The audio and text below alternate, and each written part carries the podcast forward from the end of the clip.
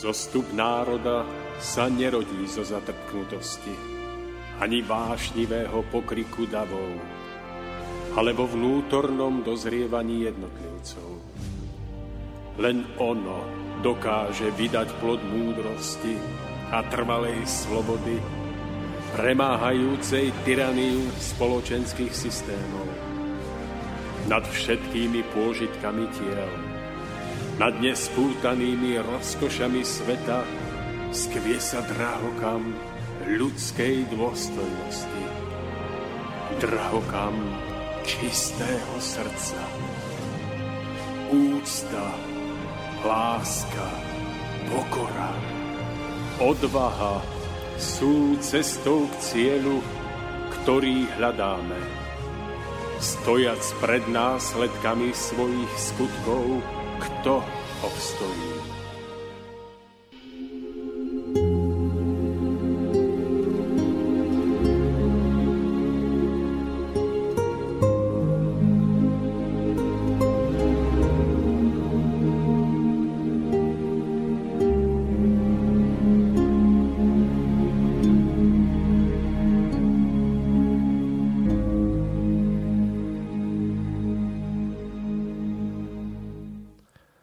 Je piatok 28. októbra 2016, niečo po 18. hodine a ja vám všetky, milí poslucháči, želám krásny, príjemný podvečer zo štúdia v Slobodnom vysielači z Banskej Bystrice, z ktorého sa vám budeme po vyše mesiaci opäť najbližšie dve hodiny prihovárať spolu s mojim dnešným hostom. Verím, že tému, ktorú sme na dnes vybrali, bude pre vás rovnako zaujímavá ako pre nás budem veľmi rád, pokiaľ sa do nášho vysielania zapojíte, či už e, telefonicky na čísle 048 381 0101, prípadne mailom studiozavináčslobodnyvysielač.sk. Uh, ešte predtým, ako prezradím názov dnešnej témy, o ktorej budeme spolu s mojim dnešným hostom hovoriť, rád by som predstavil môjho dnešného hostia, ktorým nie je nikto iný ako môj veľmi dobrý priateľ, skvelý rezbár, gitarista Tomáš Lajmon. Takže Tomáš, dobrý večer. Všetkým prajem nádherný večer. A rád by som pozdravil aj pána Petra Kršiaka, ktorý sa s nami, e, s nami tu delí o toto miesto a bude sa s nami starať. Bude sa o nás starať teda o techniky, ale len najbližších 10 minút. No zhruba to... toľko. Pekný dobrý večer. Dobrý vám. večer aj vám. Peter. Nie, že by som to dlhšie nevydržal, ale sme tak s Borisom dohodnutí. Takže Boris potom, keď sa vymeníte, tak ho takisto uvediem. Takže, milí priatelia, čo na úvod povedať? Ja by som sa rád do tejto témy hneď pustil, pretože je veľmi zaujímavá a myslím si, že aj aktuálna. Takže, Tomáš, ak môžeme, a ešte jednu vec pripomeniem, že reláciou vás bude sprevádzať Mário Kováčik, takže pekný večer, milí poslucháči. Takže Tomáš, pôjdeme hneď do našej témy. Na úvod mi dovolte otázku, ktorou by sme tak odštartovali vlastne dnešný večer. A rád by som sa opýtal, prečo sme sa rozhodli vlastne zvoliť túto tému, teda sekty a, spolo- a slobodné spoločenstva. Skúste tak na úvod nám vlastne uviezť k tomuto nejaké také dôvody, že prečo práve táto téma. Tak, drahí priatelia, ešte jedenkrát vám prajem nádherný večer pri počúvaní dnešnej relácie Cesta v zostupu. A ja mám veľmi veľkú radosť, že po mesiaci môžeme opäť nadpojiť na naše predchádzajúce témy a pevne verím, že vydržíte s nami do konca tejto relácie, alebo ak to budete počúvať z archívu, tak že vám táto relácia niečo vnútorne dá. Takže Mário, to je moje veľké prianie opäť, aby sme, aby sme s našimi poslucháčmi našli také vnútorné prepojenie a aby, aby sme navzájom prežili niečo, čo nám skutočne duchovne pomôže byť slobodnejšími, tvorivejšími a zároveň radosnejšími ľuďmi. Takže ja idem do tejto relácie s týmto predsazatím, tak verím, že to naplníme. No a teraz k tej vlastnej téme sekty a slobodné spoločenstva. Tak to je taká téma, ktorá, ktorú som sa rozhodol, že by sme mohli dnes preberať vďaka tomu, alebo kvôli tomu, že nejak tak stále viac a viac si uvedomujem za posledné mesiace, týždne, dní môjho života, aké je nesmierne dôležité, aby človek, ktorý sa snaží o to využiť čas svojho života, ktorý sa snaží byť užitočným, aby ostal vnútorne slobodný a aby zároveň túto slobodu správne sklbil splnením povinností, ktoré do určitej miery musí robiť, pretože život to od neho vyžaduje. Takže tá prvotná myšlienka, prečo túto reláciu robiť, je spojená s tým priniesť do témy duchovnej cesty človeka pohľad na vnútornú slobodu a zároveň pohľad na to, čo všetko môže túto slobodu ohrozovať, alebo kde všade môže byť táto sloboda niekedy veľmi zákerným spôsobom tak, tak trochu napádaná. Takže Mário, ak budete súhlasiť, ja mám takú tú prípravu, ktorú mám na dnes pripravenú, takže mohli by sme začať túto tému tým, že, že vlastne budeme hovoriť e, o tom, ako je chápaný pojem sekta a aký je potom môj osobný hĺbší pohľad na tento pojem a môžeme potom postupne kráčať tak, že si preberieme, podľa čoho môžeme rozpoznať spoločenstva, ktoré majú prvky takého nebezpečného sektárskeho spôsobu fungovania. Zároveň potom sa skôr alebo neskôr prelinieme k takej radosnejšej časti, kde budeme v protiklade k tomu hovoriť o slobodných spoločenstvách, kde kde to funguje tak, aby človek prežíval slobodu a radosť. Takže ak sa prehrízieme touto ťažšou časťou, ktorá bude možno menej radosná, tak milí poslucháči, tak nás bude čakať aj taká radosnejšia časť. Takže ja už len doplním, áno, som za, keď vidím Tomáš vašu prípravu, tak naozaj by bola škoda sa o ňu nepodeliť. Takže vidím, že veľmi dôkladne ste pripravení na toto. Ja som mal možnosť si to tak prejsť, takže naozaj veľmi zaujímavé body sa tam nachádzajú. Takže no, smelu dopred, do, dopredu a ideme na to. Takže Tomáš, máte slovo. No tak budeme komunikovať spoločne a verím, že aj naši poslucháči nás budú strážiť, aby sme hovorili veci, ktoré budú múdre a správne a že nám nedarujú nič, ak budú vnímať, že sa niekam odkláňame. Takže Verím, že to bude spoločný dialog, milí poslucháči, s vami. Keď nie navonok, tak aspoň vnútorne, že budeme spolu komunikovať. Nebojte sa, milí poslucháči, kľudne zdvihnite telefón alebo nejakú otázku na mail. Môžete, budeme veľmi rádi, pokiaľ túto debatu oživíte o svoj názor, respektíve nejakú pripomienku. Naozaj to celé dokáže tú debatu posunúť do úplne inej roviny, takže len sa smelo, no. nebojte sa a nič nedarovať.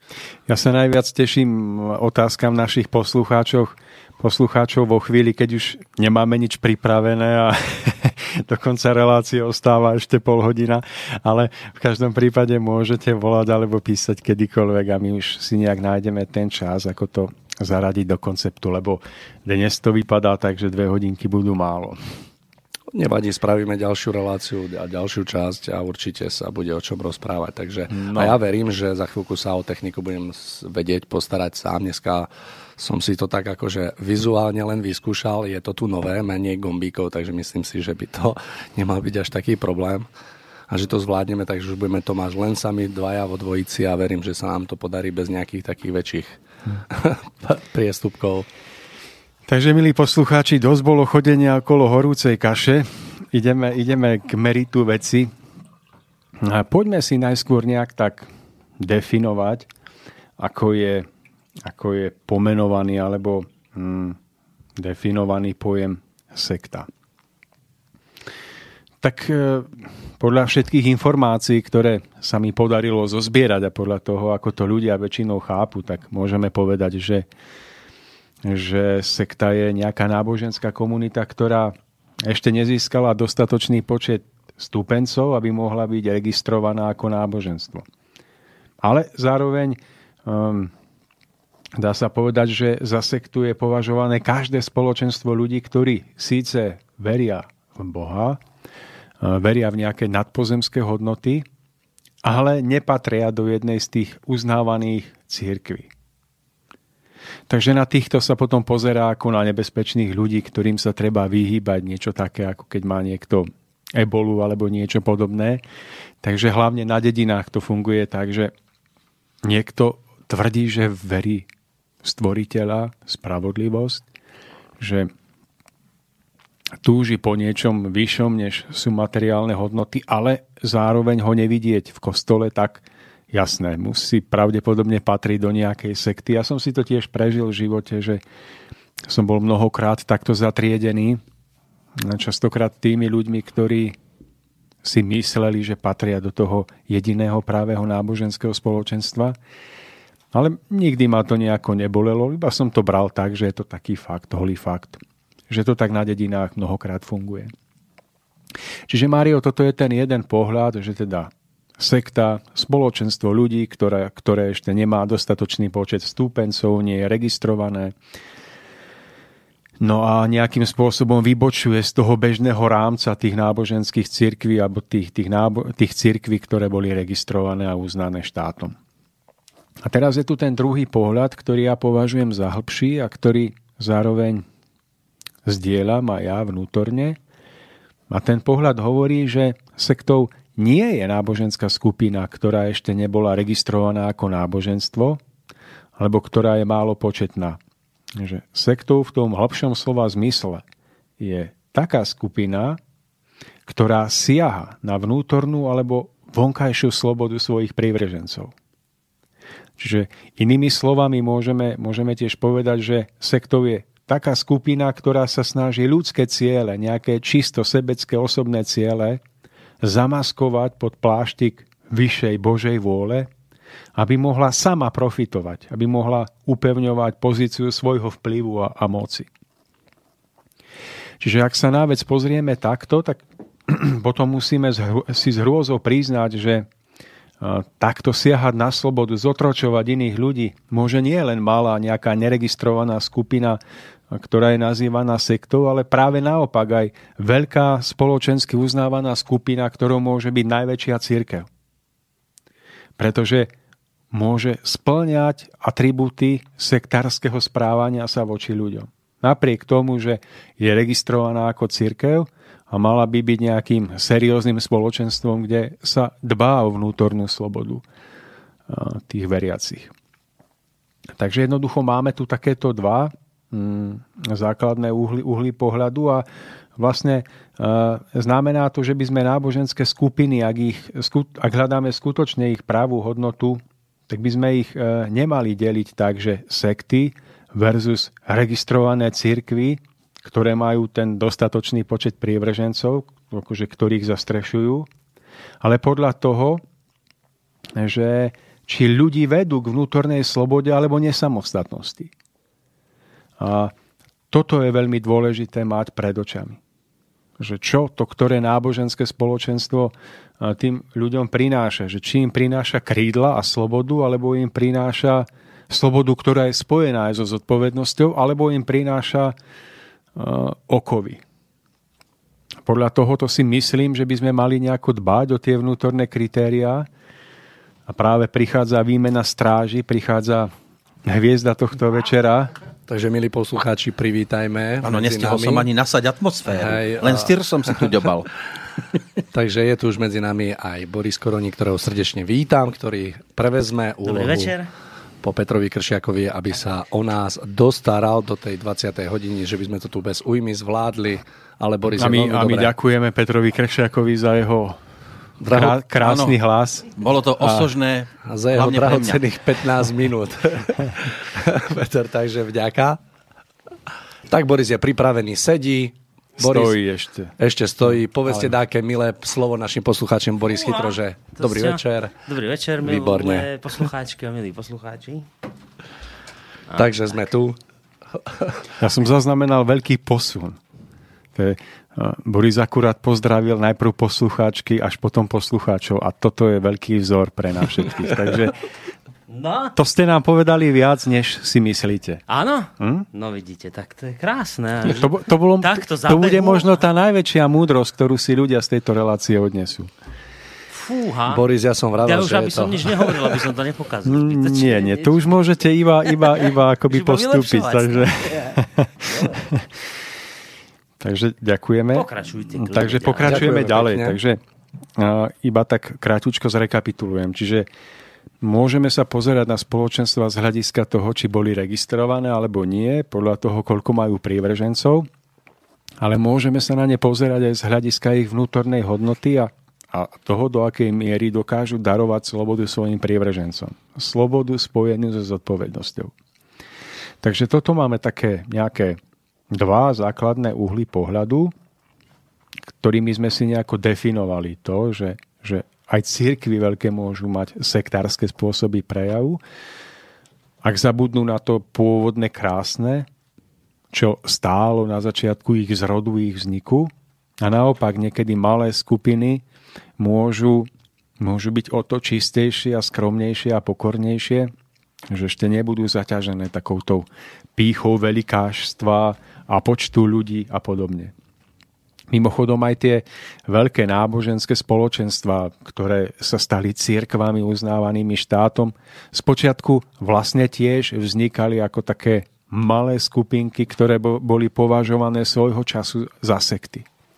Samotné kresťanstvo bolo v období Ríma a židovského náboženstva považované za, za náboženskú sektu, za akúsi odnož, ktorá sa oddelila od hlavného židovského prúdu a utvorila si nejakú malú skupinu, nejakú frakciu, ktorá si náhle sama myslela, že vie všetko najlepšie a tým pádom vznikla akoby nová sekta.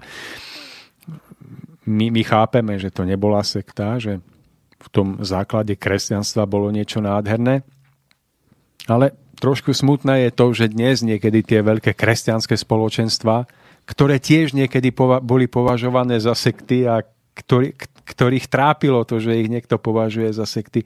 Dnes tieto veľké náboženstvá a cirkvy zase toto isté robia tým novo, novo vznikajúcim spoločenstvám a tiež im takto strpčujú život. A to všetko sa stáva niekedy vlastne pod záštitou tých slov, že čo nechceš, aby iní robili tebe, nerob ty im.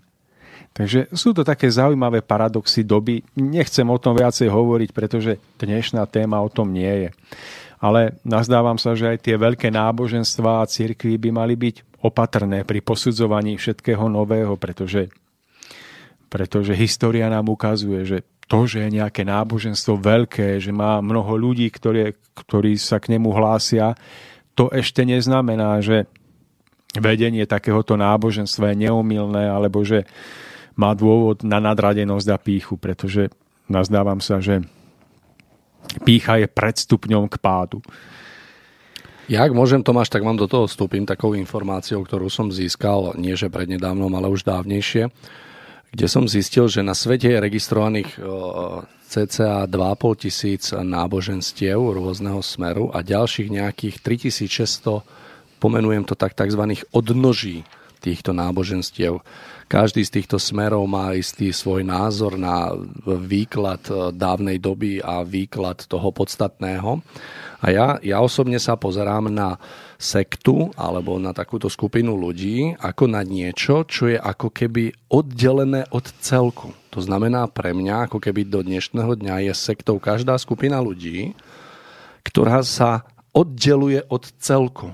V tom samotnom slove sek, tá, to vnímam, že vlastne sú tí, ktorí e, ľudia vlastne od toho celku sa oddalujú a e, držia vlastnú celú skupinu pred ostatnými v takom ako keby v takom tajomnom, v takom nevysvetliteľnom, v takom, v takom, že to nie je ako keby pre každého. A naopak vnímam, že práve úlohou týchto spoločenstiev by bolo je vytvárať také mosty k tým ľuďom, ktorí ešte ako keby v živote môžeme ich nazvať, že sú hľadajúcimi alebo ešte nenašli ten zmysel života a že vytvára tie mosty a také cesty k ním, také väzby, ktoré by jednoducho pomáhali, veď každého osloví svoje, ale v podstate ako keby každý o tom istom rozprával, len žiaľ, každý si myslí, že že ten druhý nemá pravdu a že oni majú pravdu a namiesto takého vytvárania ako keby dochádza k takému haštereniu sa navzájom a vymyká sa to potom jednoducho tomu cieľu. Určite, to je tiež jeden z uhlov pohľadu, že sekta je niečo, čo vybočuje z toho hlavného rámca alebo z toho hlavného prúdu a s tým sa dá si iba súhlasiť, ale v tom bežnom povedomí ľudí je, je za sektu považované každé spoločenstvo, ktoré, ktoré je nové, ktoré ešte nemá ten punc e, početnosti a podobne. Takže na Margo toho som hovoril ten svoj úvod, že tie charakteristické črty sekty, tak ako je sekta chápaná dnes, môže mať paradoxne nie malá skupinka, nejaká náboženská alebo svetonázorová, ale práve naopak môže ich mať aj veľká skupina, ktorá je považovaná za církev, ak stratí zo zreteľa to najdôležitejšie, prečo vznikla. Znamená to naplňanie vyšších hodnôt v živote človeka a už zostane potom iba to, aby vodcovia toho náboženstva si hladili svoje ego, upevňovali svoju moc, používali týchto veriacich na získavanie majetku a podobne. Ale poďme ďalej. Ja by som vlastne v krátkosti poukázal na niektoré body, ktoré, o ktorých by ľudia snať mohli vedieť, aby zostali vnútorne bdeli, aby zostali chránení pred akýmikoľvek e, pazúrmi rôznych siekt alebo rôznych spoločenstiev, ktoré by ich mohli vnútorne vnútorne zotročiť. Takže to môžem sformulovať do otázky, že podľa ktorých znakov môže človek rozoznať spoločenstva, ktoré sa prejavujú ako sekty? Môžeme to tak povedať. Určite e, nebudeme o tom hovoriť preto, že chceme tu poukazovať na nejaké konkrétne spoločenstva, pretože to by asi bolo ohováranie, to by nebolo celkom správne.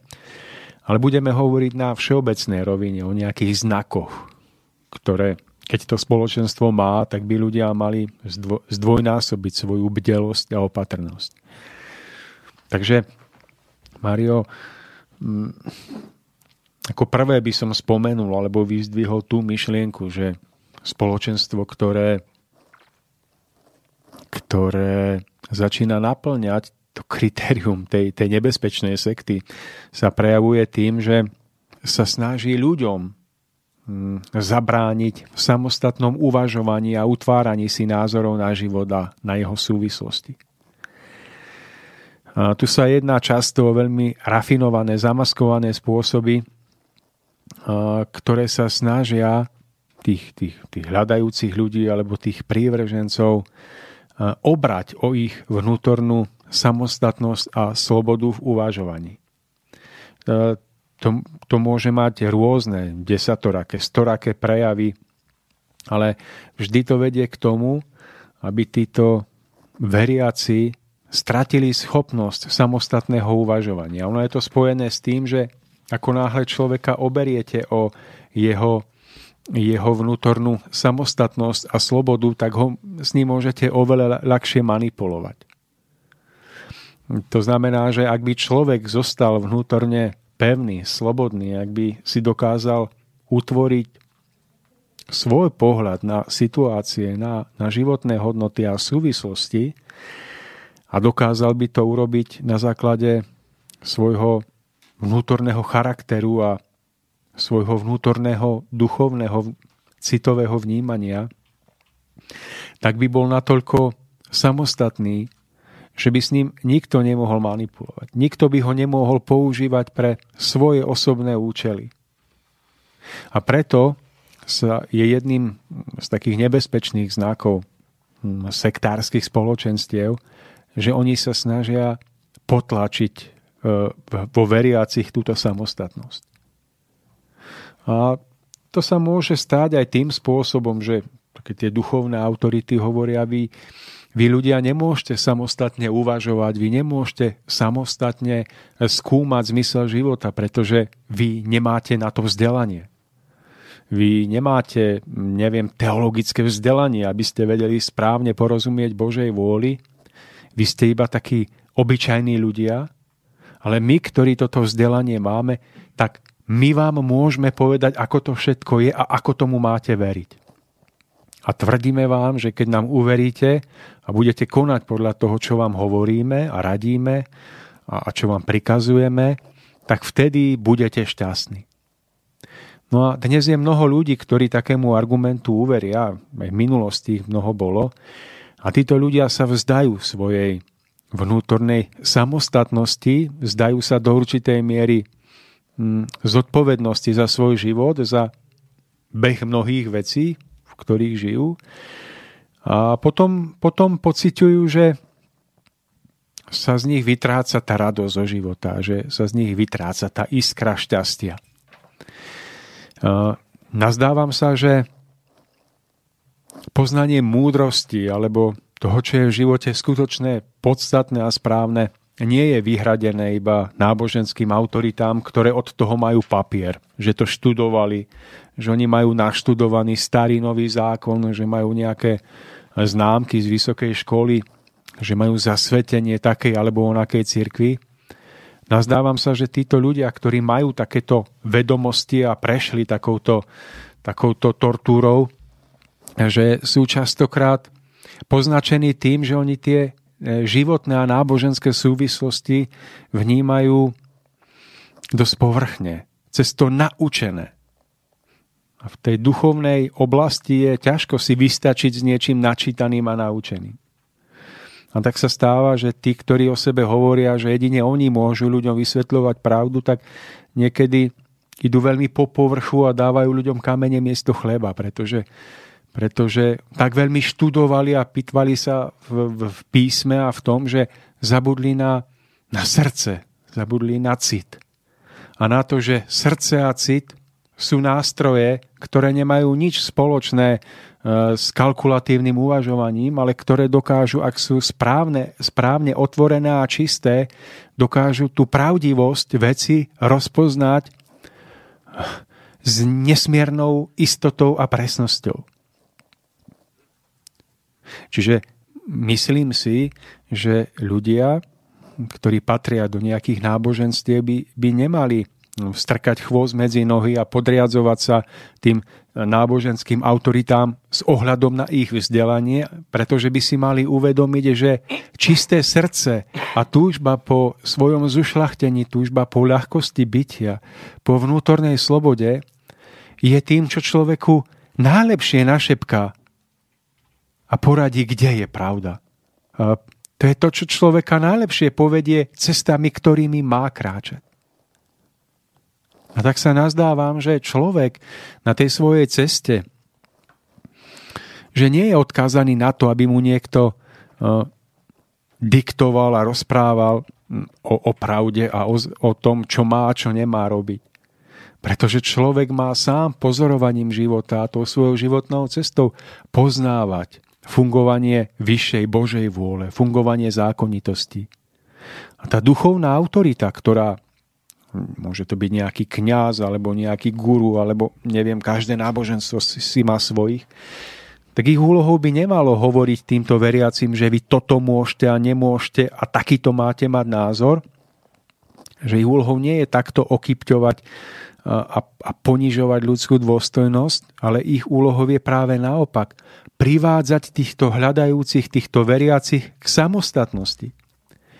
Že ich úlohou nemá byť také, že poďte, chytíme vám rybu a vy ju zjete, ale že naučíme vás chytať ryby. Aby sa stalo, že ten, tá duchovná autorita bude inšpirovať k slobodnému hľadaniu a skúmaniu nebude ponúkať ucelené hotové názory, ale bude podnecovať k tomu, aby si tí veriaci alebo hľadajúci dokázali sami slobodnejšie utvárať osobné názory na život, na jednotlivé životné situácie a súvislosti. Ak ľudia preberú ten model, že si nechajú niekým nadiktovať, čo ako má byť, z pozície podriadenosti a z pozície toho, že sa vzdajú svojho uvažovania, tak nikdy nenadobudnú silu slobodného presvedčenia, ktorá im dá možnosť obstať v ťažkých životných situáciách, ktoré, ktoré sa dajú zvládnuť jedine na základe sily slobodného presvedčenia o danej veci. Čiže aj preto vidím, že my dnes, dnes žijeme akože v kresťanskej spoločnosti, kde sa ku kresťanstvu a ku katolicizmu hlásia tisíce ľudí, ale sú to ľudia, ktorých v každodennom živote nevidíte. Pretože oni sa hlásia k nejakému náboženstvu, hovoria, že mu veria, ale nemajú samostatné vnútorné presvedčenie. Lebo toto presvedčenie v nich bolo ubité s tým, že oni nemajú čo slobodne skúmať, lebo oni na to nemajú vzdelanie a neboli na to pomazaní. A tým im potom chýba aj sila ovplyvniť beh svojich vecí v každodennom živote. To, o čom hovoríte práve teraz, je podľa mňa vidieť aj na takom údaji, ktorý som tak postrehol pred dvoma rokmi. Myslím, že to bolo, keď prebiehalo posledné ščítanie ľudu, kde sa podľa štatistik k náboženstve, náboženstvu jednotlivému prihlásilo až 80% ľudí na tom, ako na našom malom Slovensku. Som si položil otázku, keby toto bola skutočne pravda, tak jednoducho je nevyhnutné, aby sme na Slovensku prežívali raj Vnímam to tak, že opak je pravdou, že aj napriek tomuto údaju, kedy 80% ľudí sa prihlásilo k nejakému náboženstvu, že vlastne tento stav je taký, aký je. Hej, že ktorý vlastne máme možnosť teraz prežívať spoločne všetci v túto dobu. Hm. Ja by som ale bol veľmi rád, Mário, aby tie moje slova boli pochopené tak, že tým, tým nechcem nejako útočiť na tie najväčšie náboženstva a cirkvy nášho štátu, pretože viem o tom, že aj v rámci týchto náboženstiev a cirkví sa nachádzajú kňazi a duchovné autority, ktoré, ktoré sa snažia tým hľadajúcim pomáhať v ich samostatnom uh, uh, duchovnom napredovaní. Čiže Čiže určite sa tam nachádzajú ľudia, ktorí nesplňajú tieto kritéria, tie, tie nebezpečné sekty v tom, že by ľuďmi manipulovali, ale, ale teraz hovorím o nejakom takom väčšinovom obraze, tak ako ho ja poznávam zo svojich skromných obmedzených skúseností. Takže, Mario, vidím to tak, že je, je veľmi nebezpečné, keď sa siaha ľuďom na slobodu a samostatnosť v uvažovaní. Určite nie som, nie som toho názoru, že by kňazi alebo takíto duchovní neboli užitoční. Práve naopak, ja sa nazdávam, že ich táto doba potrebuje, ale tú pravú duchovnú autoritu spoznáte podľa toho, že a zopakujem to ešte jeden raz, že vedie veriacich k tomu, aby sa viera stala presvedčením nepovažuje veriacich za ovce, ktoré treba pásť na lúke, ale považuje ich za, za ľudí. A to znamená, že podľa toho sa k ním aj správa. Že dovolí im do určitej miery prejsť si cestou vlastných skúseností, ku ktorým patria aj určité chyby a pády. Ale vždy takáto autorita je tam, je tam na to, aby ozrejmovala, že nie je dôležitá hĺbka pádu. Dôležité je, či človek v tomto páde, v tomto bolesnom prežití niečoho ťažkého dokáže v sebe rozplameniť túžbu opäť vstať a napredovať. Či v sebe dokáže prežiť to, že e, sa zo svojej predchádzajúcej chyby poučí a snaží sa o to možno skromnejšie a pokornejšie kráčať ďalej a Snaží sa o to viacej pochopiť tých, ktorí podobne ako on budú o niekoľko dní, o niekoľko týždňov, mesiacov vo svojom živote robiť podobné chyby. Aby k ním dokázal pristúpiť s vedomím toho, že aj on sa na mnohých veciach musel použiť, poučiť kvôli svojmu zlyhaniu a pádu. A že takáto duchovná autorita by mala vlastne podporovať to, aby človek vždy na novo vstal aby dokázal pretvoriť svoj hriech, svoju chybu, svoj pád z minulosti na nejaký tvorivý impuls pre ďalší vnútorný rast.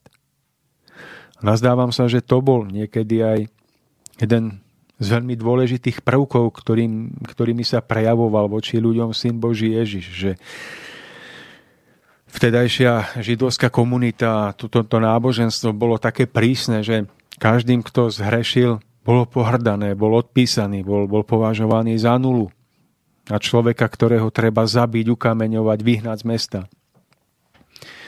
Bez akejkoľvek e, nádeje na, na zmenu. Že ten nový prvok, ktorý prišiel s príchodom Ježiša Krista, tak bol spojený s tým, že pád je smutná vec, ale ďaleko dôležitejšie a zároveň radosnejšie je je hľadať v ňom posolstvo nádeje, posolstvo poučenia. A nazdávam sa, že toto bolo to nové, čo mnohých ľudí postavilo opäť na nohy a, a čo im dodalo nesmiernu odvahu kráčať za Ježišom až, až, až po Golgotu. Takže toto je jedna z tých veľmi dôležitých vecí, aby duchovné autority podporovali vnútornú samostatnosť spojenú so zodpovednosťou.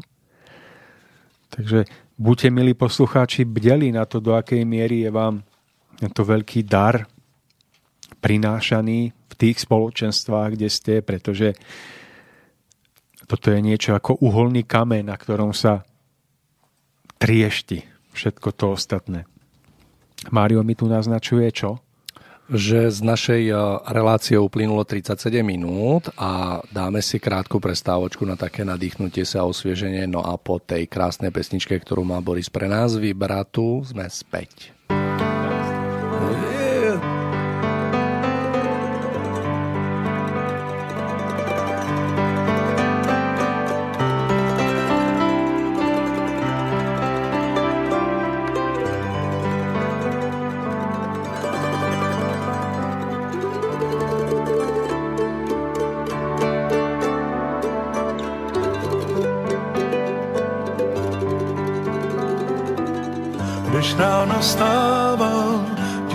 Se pomodlím a Bibli dávám na stolek do chodby, abych měl přes den, přes den jsem měl si co číst. Za posledních dvacet let nic, ne nic nemám rád. Učej mě zabíjet, mít jenom sebe vlase, učej mě pomíjet, vše, co je z duší v zase, nechávám Bibli stát, vždy blízko, když si chci číst. Všechny filmy za 20 let, posledních tak nemám rád.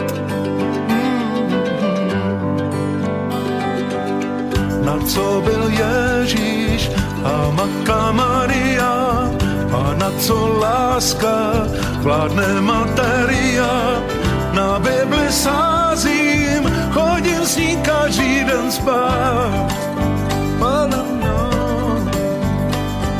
Všechny svatý za 20 let, posledních tak nemám rád. Já stejně věřím, že je to zkouška jen, Bůh jednou řekne, od zítřka dobrý den, domluvil pravdu, bude se od zítřka smát. Oh, oh. A všem věcem za dvacet let posledních odpustím rád. Oh, oh, Když ráno stávám, tiše se pomodlím a Bibli dávám na stolek do chodby, abych měl přes den, přes den jsem měl si co číst. Za posledních dvacet let nic, ne nic nemám rád.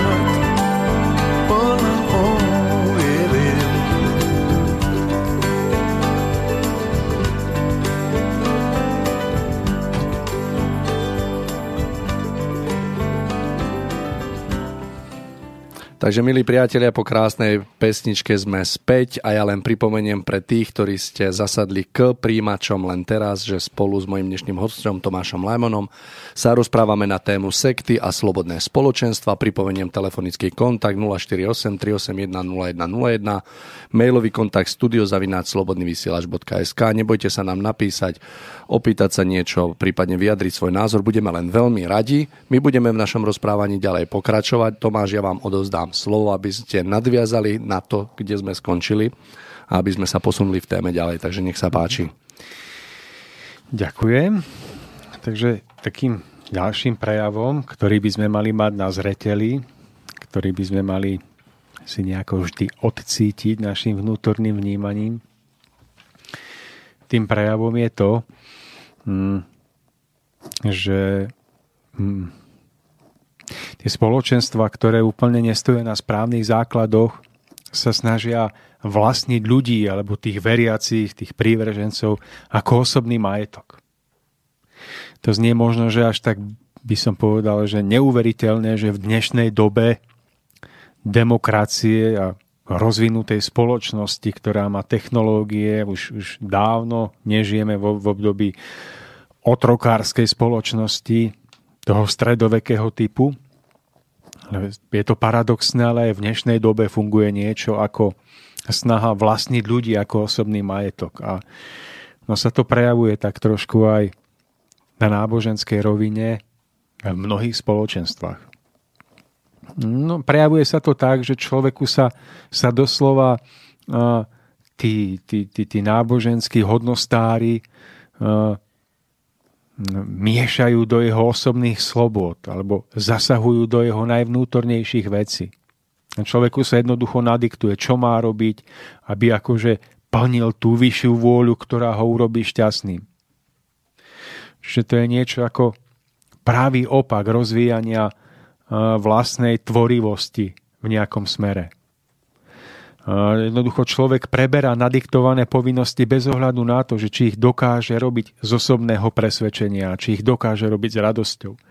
No a potom počase častokrát stráca svoju cestu, svojho vnútorného osobného smerovania, ktorou ho to vnútorne pobádalo kráčať a potom spolu s tým stráca načenie, radosť zo života a cíti, že, že mu niekto zasahuje do jeho života na úkor jeho samostatnosti alebo vlastne jeho vnútornej slobody. Toto sú veľmi nebezpečné veci, pretože človeku je doslova vysávaná energia. Takéto tzv. duchovné autority, tí, guruovia alebo tzv. kňazi to robia mnohokrát preto, aby z týchto svojich veriacich mm, doslova vysávali ich, ich vnútornú silu, ich energiu. No a títo veriaci potom v domnienke, že musia počúvať, že musia skloniť uši, že sa musia zhrbiť, tak sa boja, že pôjdu do pekla, keď by obhájili to vnútorné, čo cítia, že je správne No a tak sú potom úplne strhnutí niekde do toho davu, ktorý kričí ukrižuj, ukrižuj, alebo kričí niečo úplne iné, čo je práve v móde. To je veľmi dôležité dbať o to, že, že keď niekde prichádzate do nejakého spoločenstva, do nejakej skupiny, že ako sa k vám správajú, ako vás vnímajú. Že či je tam nejaká snaha vstupovať do vášho osobného života, rozhodovať o vašom živote, alebo naopak, či je tam nejaká veľkosť vnútorného nadhľadu, ktorá, ktorá sa stará predovšetkým o vaše vnútorné duchovné blaho a váš rozvoj a nemá nič dočinenia s zasahovaním do, do vašich osobných vecí. No my to mnohokrát nevidíme, ale tí vodcovia rôznych siekt alebo eh, niekedy politických siekt, pretože neskôr si to objasníme, že sekta tu nesúvisí iba s náboženským nejakým blúznením, ale že to je nejaká povahová vlastnosť tých, tých ľudí, ktorí v tom fungujú, ktorá vedie k ukájaniu svojej moci, chtivosti, ovládania iných a ona sa môže prejavovať aj, aj mimo náboženskej oblasti. Môžete mať v politike a vodcu nejakej sekty a jemu ide o to isté, o čo ide pápežovi nejakej sekty len jednému ide o to isté na rovine politických záležitostí, druhému na rovine po, na, náboženských, to je jedno.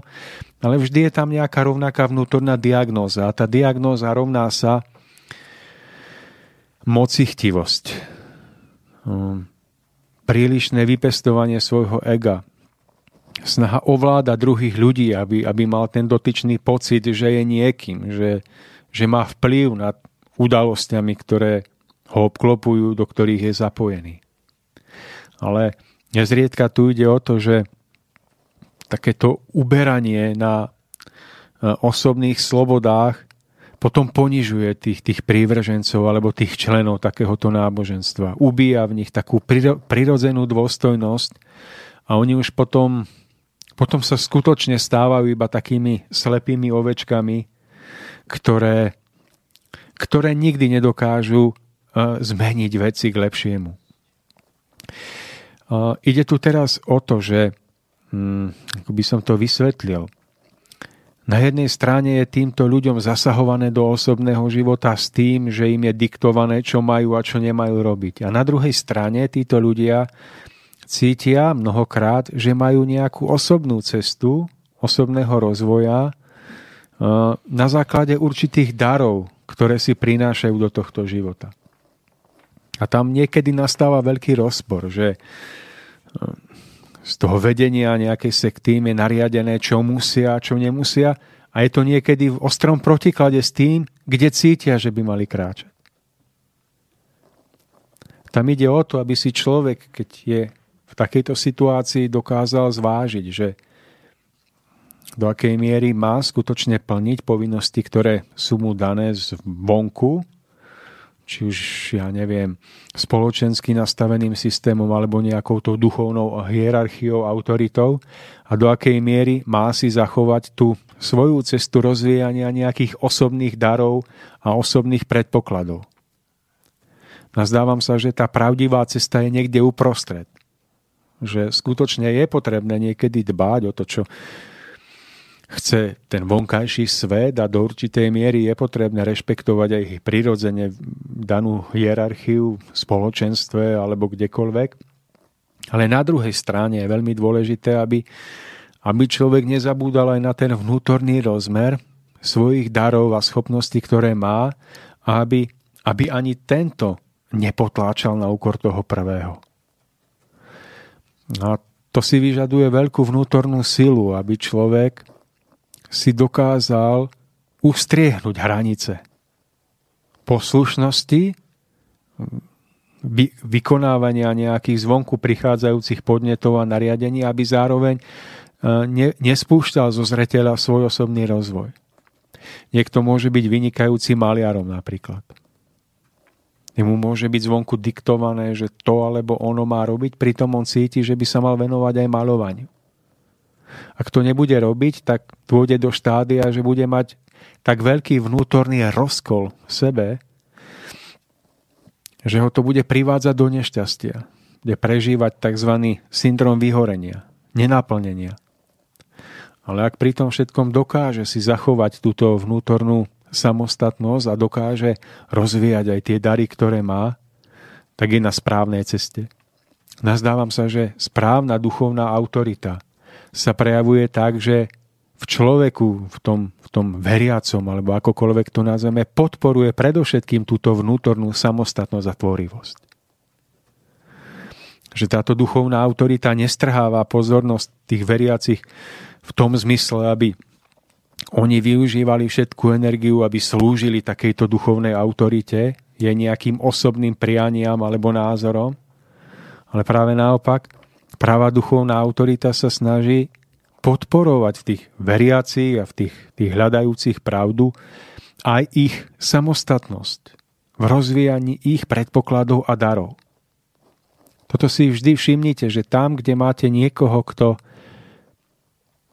v ostatných podporuje ich tvorivosť, ich talenty, ich dary, ich predpoklady, ktoré si prinášajú do tohto života, tam vždy rozkvita nádherná záhrada plná krásnych, nádherných kvetov.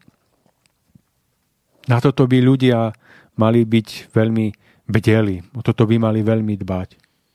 Pretože nesprávne nastavená duchovná autorita potláča osobnú tvorivosť a práva duchovná autorita podporuje osobnú tvorivosť. Keď sa človek zapojí do niečoho, kde môže vložiť svoje talenty, svoje dary, zvyčajne to dokáže robiť s veľkou radosťou, s veľkým nadšením. A práve táto radosť a nadšenie sú veci, ktoré človeku potom umožňujú prežiť ten veľký rozmach naplnenia. Ako náhle človek prežíva nadšenie a radosť z niečoho, čo rozvíja, čo robí a čo daruje ostatným, tak je to veľmi plodné. Ten rozmach radosti sa prenáša na druhých a oni tiež túžia robiť niečo tvorivé a krásne. A ten prenos je spojený práve s tým, že ten, kto prenáša, kto inšpiruje, je naplnený najväčšou radosťou z toho, že robí niečo, v čom využíva to najkrajšie a najlepšie, čo je v ňom. Isté, že niekedy je potrebné vykonať aj veci, ktoré nie sú spojené s tým osobným, kde človek vklada najväčšiu radosť. Je to potrebné, ale osobne sa nazdávam, že po určitom čase by opäť malo prísť to obdobie, kedy človek naplňa a robí v živote aj to, do čoho skutočne vkladá celú svoju bytosť s najväčšou radosťou a tvorivosťou, ktorá je v ňom. Takže na toto by sme mali byť veľmi bdelí. Tu by sme si mali vždy klásť otázku a zároveň aj my sami voči druhým ľuďom, do akej miery my sami podporujeme v druhých ľuďoch okolo nás žijúcich ich tvorivosť, ich jedinečnosť a do akej miery chceme, aby bolo slúžené nám a našim prianiam. A zistíme, že tento problém nemajú iba nejaké náboženské autority, ktoré niekam uleteli, ale že možno, že aj my v tom našom každodennom živote máme trošku z toho a že aj my niekedy tým našim blízkym diktujeme, čo majú robiť na úkor ich cesty. Takže je to na každom z nás, aby vedel správne zvážiť, že v akej miery musí sa venovať tomu, čo jednoducho musí urobiť, aj keď mu to nie je veľmi príjemné, ale do akej miery má potom dbať o to, aby rozvíjal to, do čoho vklada celú svoju bytosť s najväčšou radosťou. Tvorivosť, inšpirácia k umeniu, e, k zušľachťovaniu, ku kráse. Práva, každá práva duchovná autorita, ktorá má ďaleko od sekty, podporuje v ľuďoch ich samostatnú tvorivosť v umení, v zušľachťovaní, v kráse kde vidíte, že vás niekto inšpiruje ku kráse, k umeniu, k tvorivosti, tak vedzte, že máte dočinenia s niekým, kto má blízko k poznaniu múdrosti. Ako náhle máte dočinenia s niekým, kto u vás ubíja tú túžbu po, po rozmachu, po umení, po kráse, po zušlachtení, na úkor plnenia nejakých predpisov, povinností, ktorý chýba sloboda a život, tak buďte opatrní. Takže, Mario, tým druhým bodom, ktorý som sa tu snažil uh, podrobne rozviesť s vypetím všetkých síl, to bola tá snaha duchovných autorít chcieť vlastniť tých veriacich ako osobný majetok. Žiadny človek nie je tak úbohý, nie je taký nízko stojaci, aby aby mal byť nejakým osobným majetkom niekoho. Každý človek má v sebe toľko dôstojnosti, ak sa k nej sám prihlási, že by s ním malo byť zaobchádzané ako, ako s ľudskou bytosťou. Myslím, že v živote nie je nič horšie asi, keď sa podarí človeka, človek človeka zotročiť.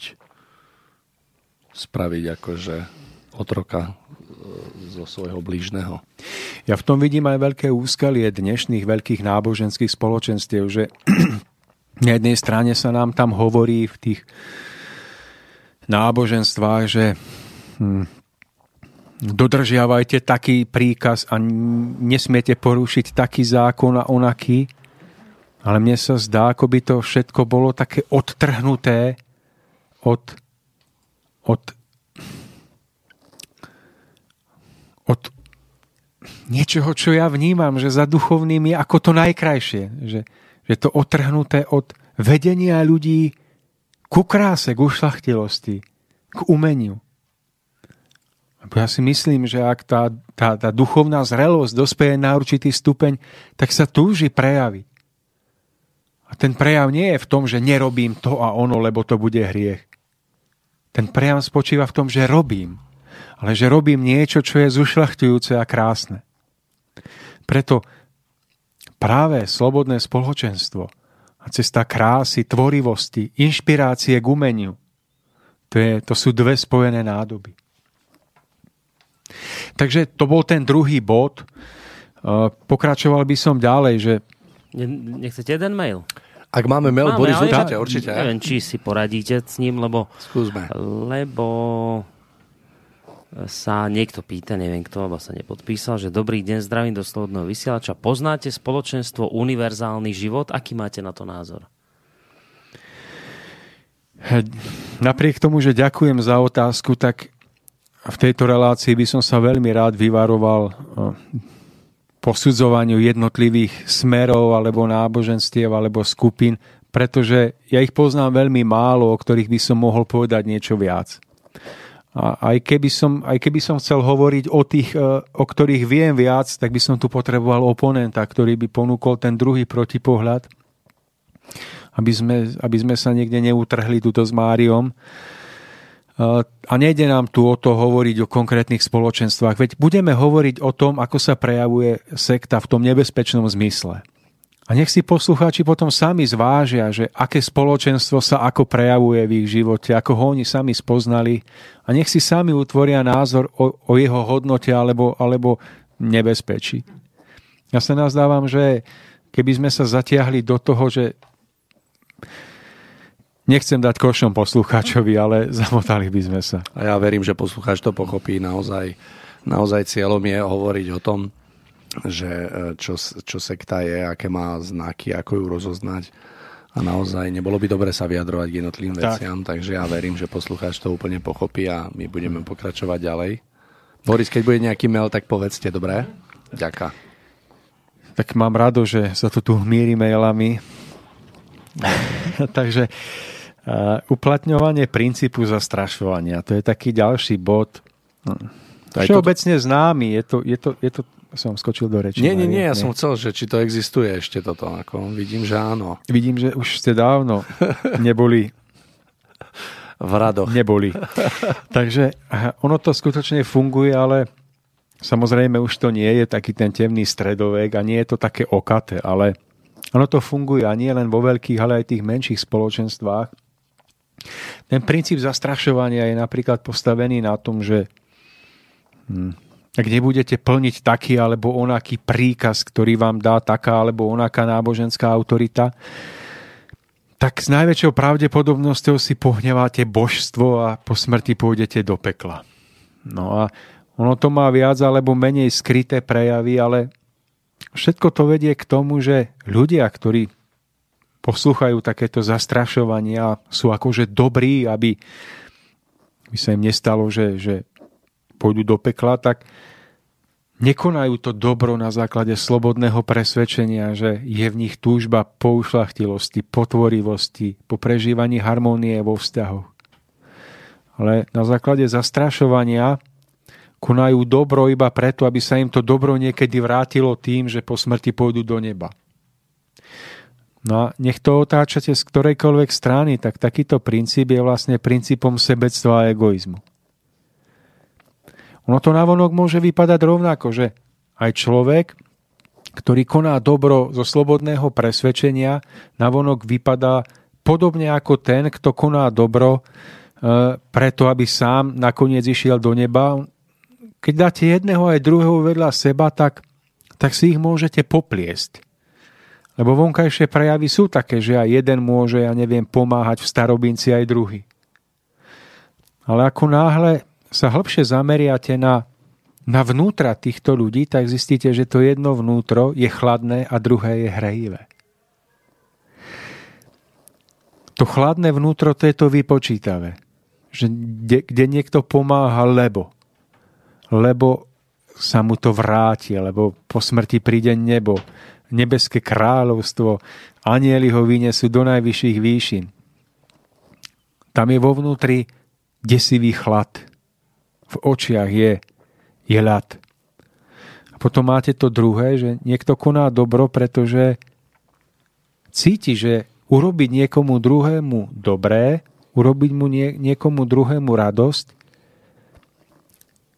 je krásne, že v tom druhom rozžiarite jeho oči, potvoríte jeho vnútro, vylepšíte náladu, že náhle uvidíte jeden veľký zázrak života.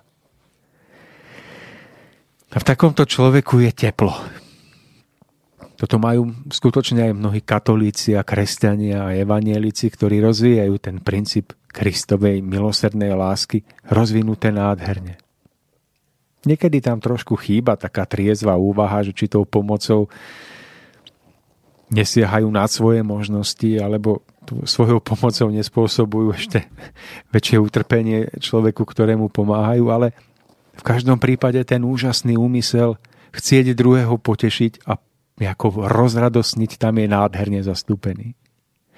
Takže tu ide o to, že aby sme boli vnímaví, vnútorne vnímaví na to, kedy sme vedení duchovne vpred na základe tej svetlej motivácie, radosti z toho, že iným ideme urobiť radosť, že týmto vlastne život na zemi nadobúda svoj zmysel a naopak, kedy sme vedení k tomu na základe toho, že musíte. Lebo ak nebudete, tak bude to a ono. A ten princíp zastrašovania sa môže prejaviť aj na iných rovinách. To môže byť také, že v kruhoch, kde sa, kde sa niečo vie o tom, že hm, človeku môže prísť nejaká choroba alebo utrpenie kvôli tomu, že v minulosti niečo zle správil alebo urobil, tak, tak voči takýmto ľuďom sa potom pristupuje tak, že aha, vy ste ochoreli? No tak to je preto, že ste nepočúvali svoju duchovnú autoritu. To, to máte za to, že ste sa vzopreli túto svojmu nadriadenému a, a preto to trpíte. Zase je to nejaký spôsob vnútorného citového vydierania. Tých spôsobov je, je mnoho. Ale buďme vnímaví na to, že či sme pobádaní kráčať duchovne vpred na princípe strachu, alebo na princípe vedomého, radosného obdarovávania druhých. Toto je úžasné rozvinúť. Náhle zistíte, že na miestach, kde sa vám hovorí, že my sme tým najväčšími, zistíte, že možno, že je prázdnota a potom zistíte, že na miestach, kde by mala byť prázdnota, sa nachádza veľké bohatstvo. Takže, milí priatelia, keď vás niekto bude chcieť zastrašiť, keď bude vás chcieť niekde zahnať do kúta s tým, že aby ste robili dobro, lebo sa to oplatí, alebo lebo tak buďte bdeli. Spomnite si na dnešný deň, na 19. hodinu, 4. minútu, že tam niečo zaváňa hnilobou.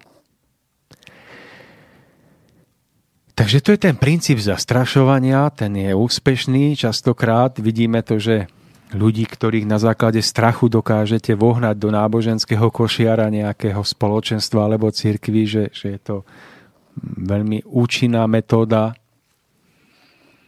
ale je vidieť, že je málo účinná, pretože, pretože život v našom okolí nám o tom podáva tisícky dôkazov.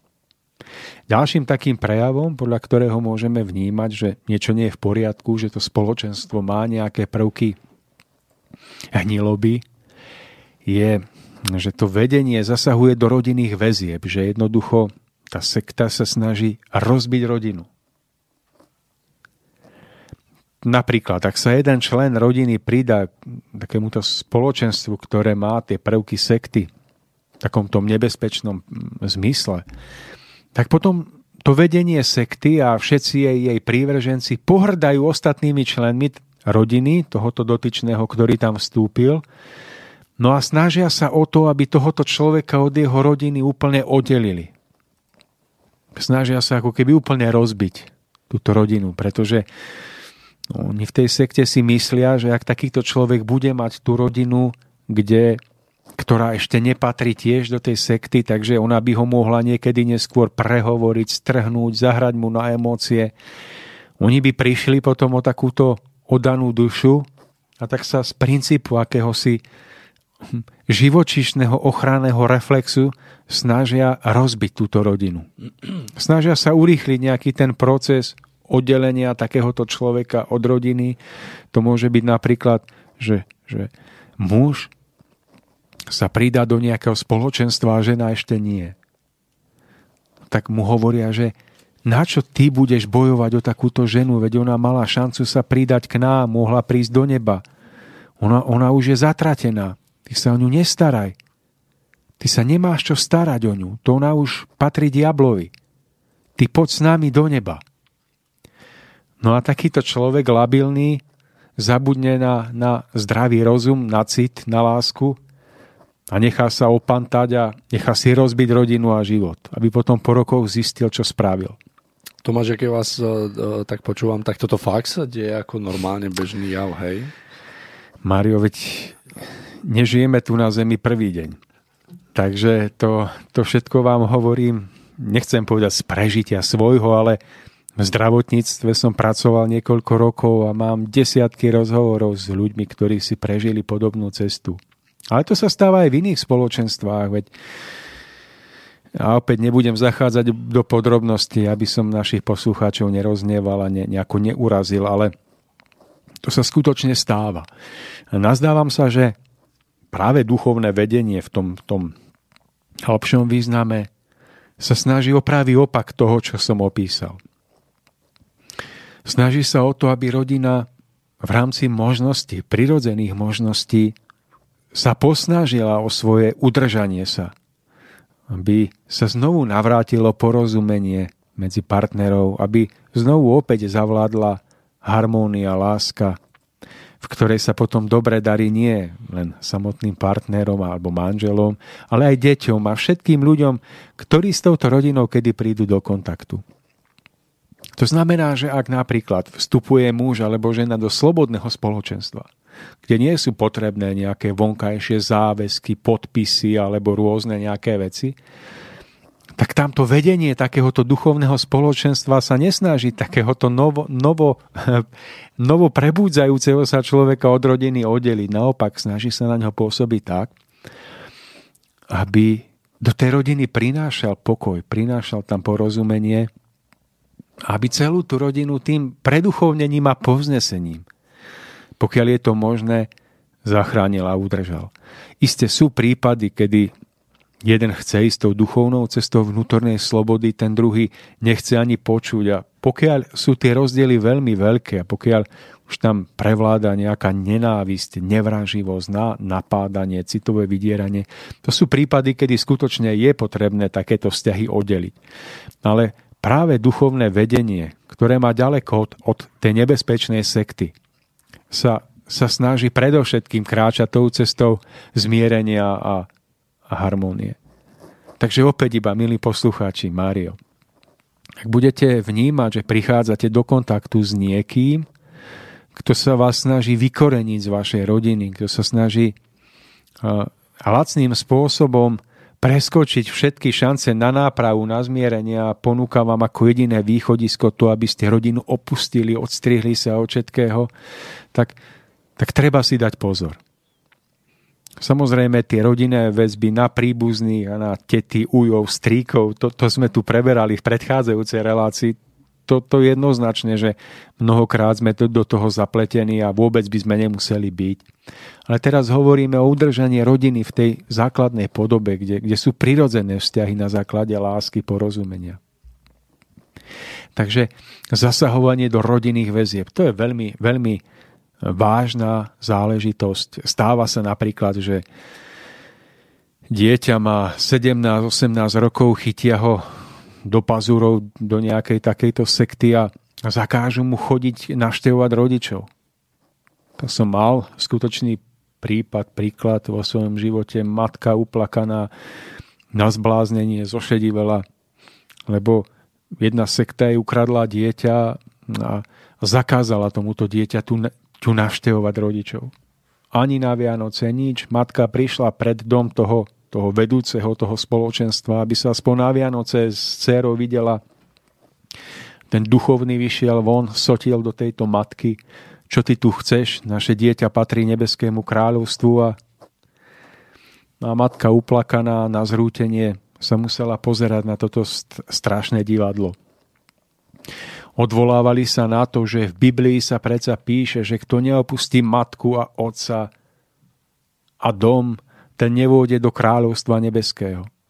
Že preto také dieťa už nemôhlo sa stretnúť s matkou, lebo by nesplnilo to kritérium, o ktorom Kristus hovoril. Ibaže tá myšlienka, kto neopustí otca, matku, nevôjde do kráľovstva nebeského, neznamená, že človek uh, sa má odstrihnúť od rodiny a utiecť a nestretávať sa s rodinou. To znamená to, že človek má byť vnútorne oslobodený od, od názorov svojich najbližších. A má vnútorne si zachovať svoju slobodu. Nie to, že má od svojich najbližších za každú cenu odchádzať a nestretávať sa s nimi. Opustiť iných vnútorne, ak sa oni nedokážu vnútorne postaviť k hodnotám ušlachtilosti, tým vyšším hodnotám, odpútať sa od nich a kráčať si touto cestou, ktorú považujeme za správnu. Ale to nemá nič spoločné s odsudzovaním blížnych, s tým obmedzovaním tých vonkajších kontaktov a podobne. No lenže to bolo mladé dievča, ktoré sa nechalo takto opantať a maminka skoro, prišla o rozum. Našťastie to skončilo dobre, pretože toto dievča sa po nejakom čase spametalo a vymanilo sa z takýchto pazúrov. Takže ja som mal veľkú radosť, keď som túto maminku potom videl s úsmevom na tvári a s tým, že jej dcera opäť našla seba samú, že opäť si uvedomila, že Kristus týmto nerozbíjal základné vzťahy, ale hovoril o nejakom vnútornom stave veci. Takže, takže Mário, nie je to science fiction, nie, je to realita. Je to, a to, to som vám povedal iba malinké prípady. To, toho je mnoho.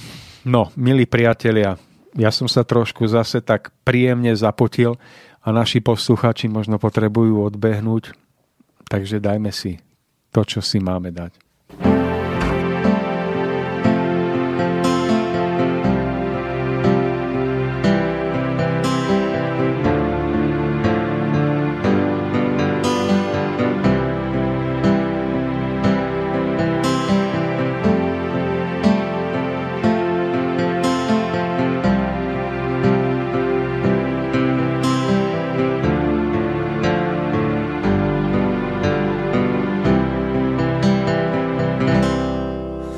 Otče můj, proč volám do nebe, jenom když mě smůla provází, jen tehdy myslím na tebe. Co se to stalo, Bože můj, volám, když jsem nesnází, proč tě hledám, Bože můj, jenom když mě smůla provází. Synu můj, takhle to všichni dělají, nemají jiné řešení, protože pravdu neznají. Potom jsou často zděšení a východisko nemají a někde v koutku potají. Všichni pak ke mně volají. Můj, přesto si myslím o sobě, že mezi lidmi právě já jsem nezávislý na tobě, že jenom vlastním úsilím vyhnu se bídě a chudobě a můj úspěch a vítězství, že nezáleží na tobě. Synu můj, tohle mi ale říkají, jenom ti synu můj, kteří mou lásku neznají neví, že když se zmítají ve svých trápeních a potížích, o nich dávno všechno vím, že na s láskou pohlížím. Otče ještě chtěl bych ti teď říct to, co mě mrzí, můj to, co mě mrzí ještě víc, že spoustu věcí správně nevidím, na spoustu věcí pořád naříká a lidem často závidím a často pravdu neříkám. Synu můj, vidím tvé slzy na skráních, Takže, milí priatelia, po krátkej prestávke sme späť. Budeme pokračovať v našom rozprávaní spolu s Tomášom Lajmonom. Hovoríme na tému sekty a slobodné spoločenstva. Pre tých, ktorí by ste sa chceli do našej rozpravy zapojiť, či už otázkou, prípadne nejakým konštatovaním, môžete tak urobiť na telefónnom čísle 048 381 0101, prípadne mailom studiozavináč.slobodnyvysielač.sk. Takže my sa posunieme do záverečnej tretiny našej dnešnej relácie. Máme štvrť na 8 do 8, nejakých 43 minút. Takže Tomáš, ak dovolíte, odozdávam slovo, aby ste pokračovali. Tak ďakujem, Mário. Verím, že sme našich poslucháčov neuvarili v negativite, o ktorej tu hovoríme a že ešte, ešte vládzu. Ale ako som povedal, tak sa nám to potom neskôr preklopí na takú tú pozitívnejšiu časť. Ďalším takým bodom, nejakým takým prejavom, ktorý vždy v sebe majú takéto náboženské spoločenstva, ktoré nie sú postavené na správnych základoch, tak takým tým bodom je snaha získavať od prívržencov peniaze alebo iné materiálne hodnoty. Hmm. Šíri sa tu taký názor potom, že ľudia sú presviečaní, že sa musia vzdať peňazí v prospech toho daného náboženstva a že tak si získajú nejaké buď poklady v nebi, alebo odpustky, alebo že týmto urobia niečo, čo je veľmi užitočné. A toto všetko, keď je to nesprávne, tak sa deje na báze nátlaku. Na báze zase zastrašovania. Takže tam, kde ide o peniaze, kde ide o to, aby sa z ľudí vytiahli peniaze, pod zámienkou toho, že ak, ak zaplatia, tak sa budú mať v nebi lepšie, je to veľmi nebezpečné, pretože duchovné hodnoty, duchovný rozvoj vnímania nemá nič spoločné s tým, či človek daruje nejakému spoločenstvu náboženskému peniaze alebo nedaruje. Isté, že ak človek daruje peniaze niekomu alebo nejakému spoločenstvu, tak to môže pomôcť dobrej veci, ale Dôležité pri tom všetkom je, či človek pri tom všetkom rozvíja svoje vnútro v zmysle citového rozvoja, v zmysle vnímania krásy, ušlachtilosti. Či človek sa snaží stávať sa vnútorne citlivejším alebo citovejším, lepšie povedané. Mnohé sekty a mnohé nebezpečné spoločenstva vlastne smerujú iba k tomu, aby zo svojich prívržencov vytiahli peniaze. Dá sa povedať, že mnohé náboženské spoločenstva vznikli preto, aby na základe uh, rečí o, duchovno, o duchovných hodnotách, o Bohu, vytiahli z ľudí peniaze, pretože náboženskí veriaci, ak sú úprimní, alebo ak sú, ak sú fanatickí, alebo takí tí ortodoxní, tak oni dokážu byť najvernejšími uh, placami takýchto aktivít. Skutočne dokážu dať posledné peniaze za to, aby dané spoločenstvo fungovalo. A toto mnohí ľudia, mnohí tí vodcovia takýchto siekt vedia a snažia sa vlastne tieto peniaze získať na báze takých tých pseudonáboženských hodnot. Takže je to veľmi nebezpečné. Ono, môžete si všimnúť, že to sa deje aj vo veľkých náboženstvách, že sa hovorí ľuďom, že prispejte nám na to alebo na ono, že prebieha nejaká bohoslužba alebo nejaký náboženský úkon, vy prežívate hlboké spojenie, alebo toto ušlachtilé spojenie s výšinami a, a v tom najkrajšom vašom vnútornom prerode náhle do vás niekto trkne a vy zistíte, že ku vám je natiahnutá dr- dlhá žrť, na konci ktorej vysí taký, taký košík so zvončekom a že práve je od vás očakávané, že teraz ide, idete tam niečo hodiť. No a je to, je to veľmi smutné, pretože sa potom spájajú náboženské hodnoty, nejaké duchovné prežívanie s niečím, čo je úplne iného druhu, s tým, materiálnym. Potom zistíte, že niekedy sa v tom istom náboženskom, náboženskom spoločenstve hovorí o tom, že aké sú nebezpečné sekty, lebo ľudí oberajú o peniaze, manipulujú a zistíte, že možno, že práve počas tej istej omše vám niekto natiahne pod nos zvonček, do ktorého čaká, že hodíte nejaké peniaze. Čiže siahanie na osobný majetok, siahanie na účty, na peniaze je vždy známkou toho, že to spoločenstvo nestojí na správnych základoch. Siahanie ktoré je založené na báze zastrašovania alebo na báze toho, že vám niekto povie, že ak zaplatíte, tak, tak sa budete mať po smrti lepšie. Samozrejme, že každé spoločenstvo, každé náboženstvo potrebuje nejaké peniaze na to, aby uživilo svoje náboženské nejaké prevádzkové potreby, ktoré má, aby si zaplatilo energie za kostoly, za to a ono. Že, že to chápem, že sa ľudia poskladajú a podporia takúto vec, ak im na nej záleží.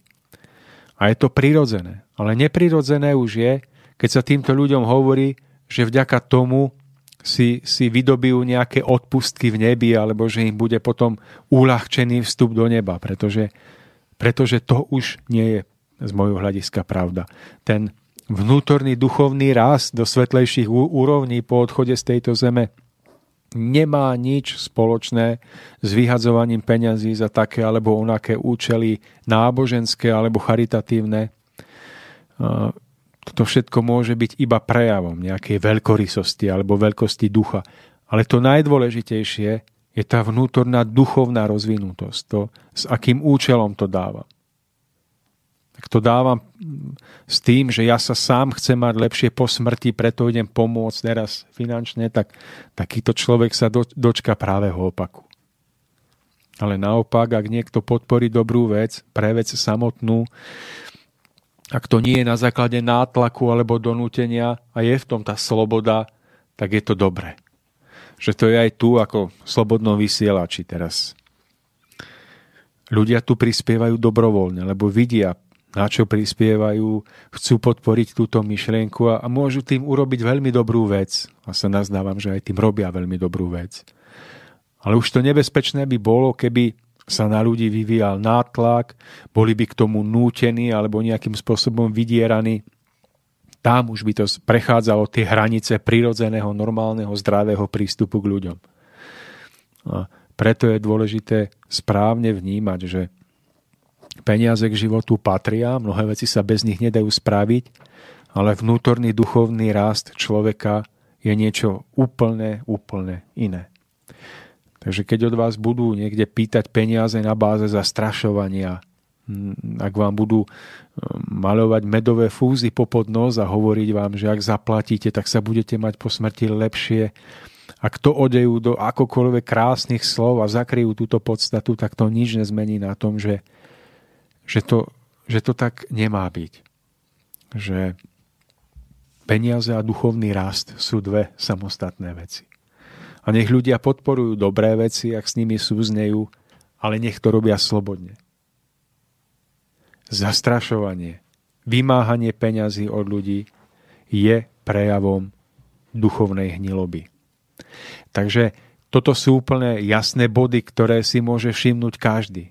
Ak budete v nejakom spoločenstve a počase niekto od vás bude pýtať peniaze a bude na vás robiť nátlak, opatrne, veľmi opatrne.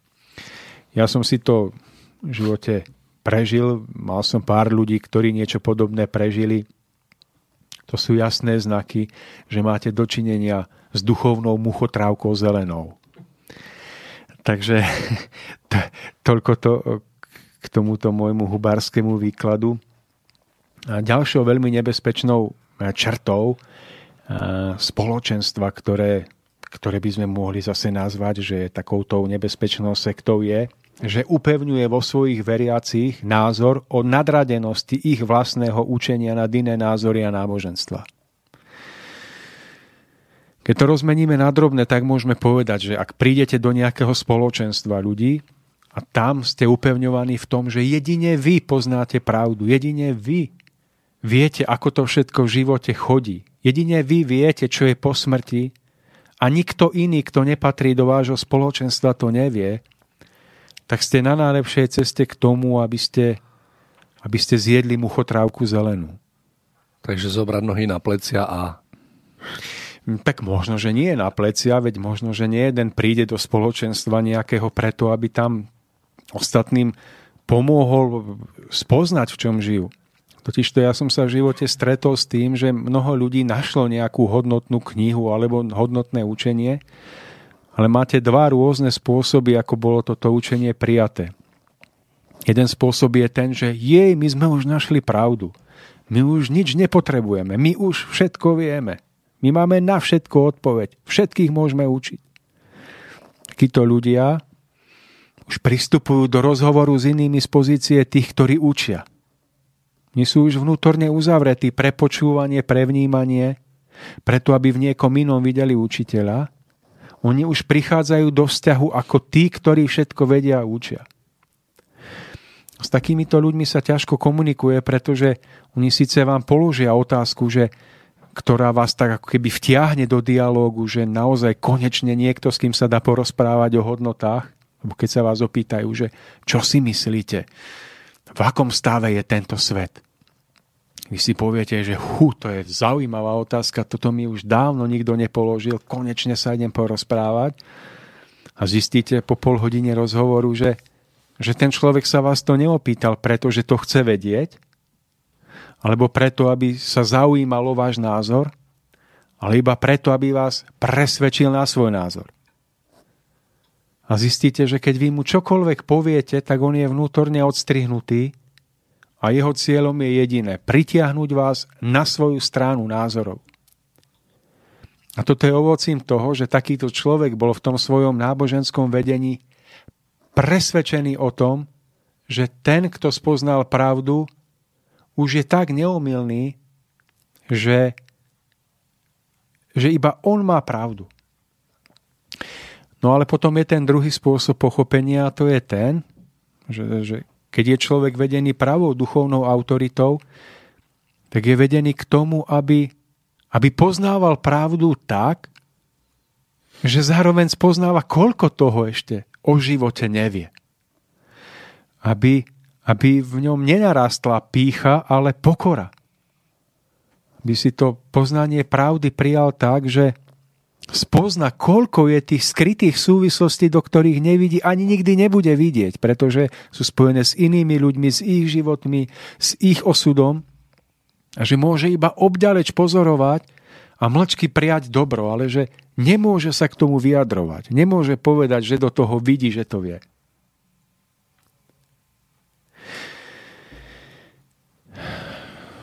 V tomto urobili náboženské spoločenstva obrovský kus medvedej práce. Že, že vlastne nábožensky presvedčení ľudia dnes sú najodpornejší ľudia, s ktorými sa nedá komunikovať.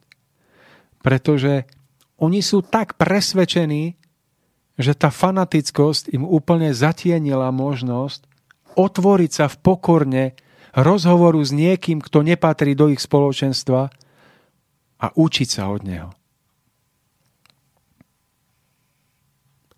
Milí priatelia, Mário, keď budeme prichádzať do spoločenstva, kde nám niekto hovorí, že jedine tak, ako sa to tam hovorí, je to správne, buďme opatrní. Ja sa nazdávam, že pravda je tak široký pojem, tak všeobsažný pojem, že človek nie je schopný ju plne pojať v jej v pochopení všetkých foriem jej prejavov. Že, že pravda je niečo tak vznešené a veľké, že nech by sme sa akokoľvek duchovne namáhali, vždy nás môže zaskočiť novými a novými formami, ktorými sa môže prejavovať. A ja sa domnievam nie, že môže, ale určite zaskočí.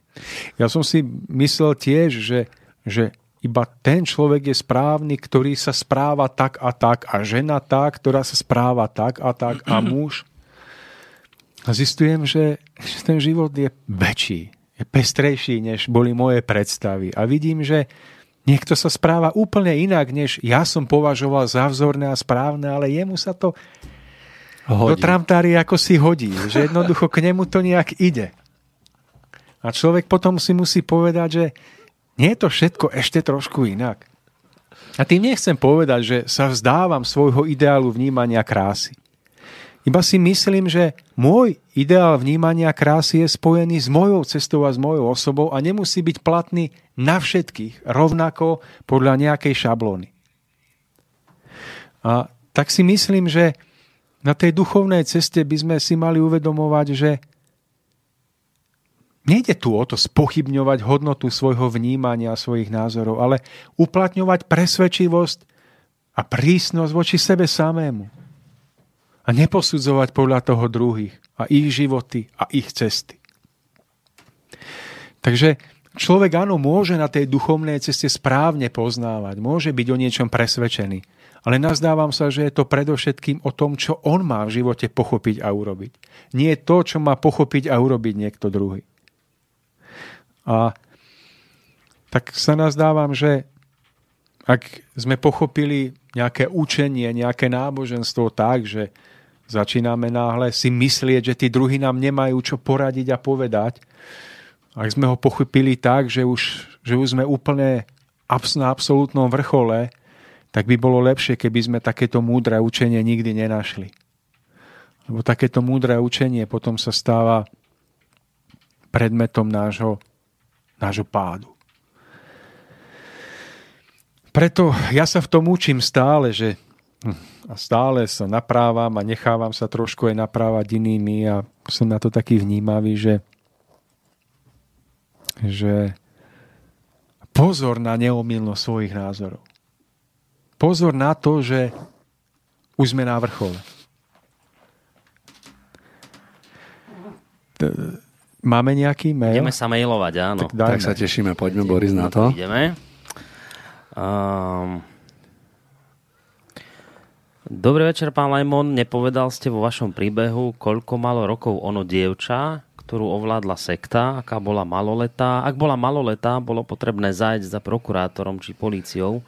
Rodičom podľa našich zákonov nemôže totiž nejaký duchovný e, okradnúť, alebo nemôže ho okradnúť o dieťa. Ak dievča bolo plnoleté, už potom e, rodičia už nemôžu priamo zasahovať do jej konania. Zaujíma ma, koľko to dievča malo rokov a ďalej pokračuje. Religiozita nadobúda v našej spoločnosti o mnoho väčší rozmer, ak si, ako si zasluhuje. Bývalý režim, ktorého som bol silným kritikom, držal tento nežiadúci spoločenský segment na úzde. Dnes je to iné, úzdu si musia ustrážiť samotní jednotlivci. Osobne som toho názoru, že ak Boh existuje, je to potom vzťah onoho človeka s Bohom. E, nepotre...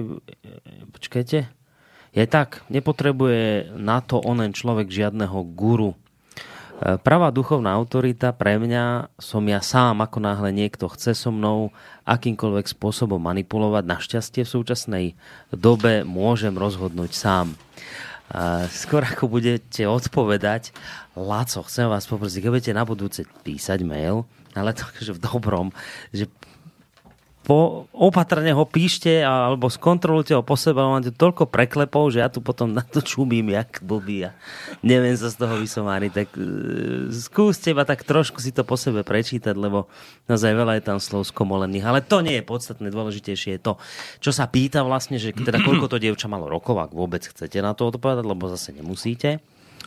No a potom asi by chcel počuť aj váš názor uh, na ten jeho názor, že teda ako on vníma hmm. religionizitu. Religionitu?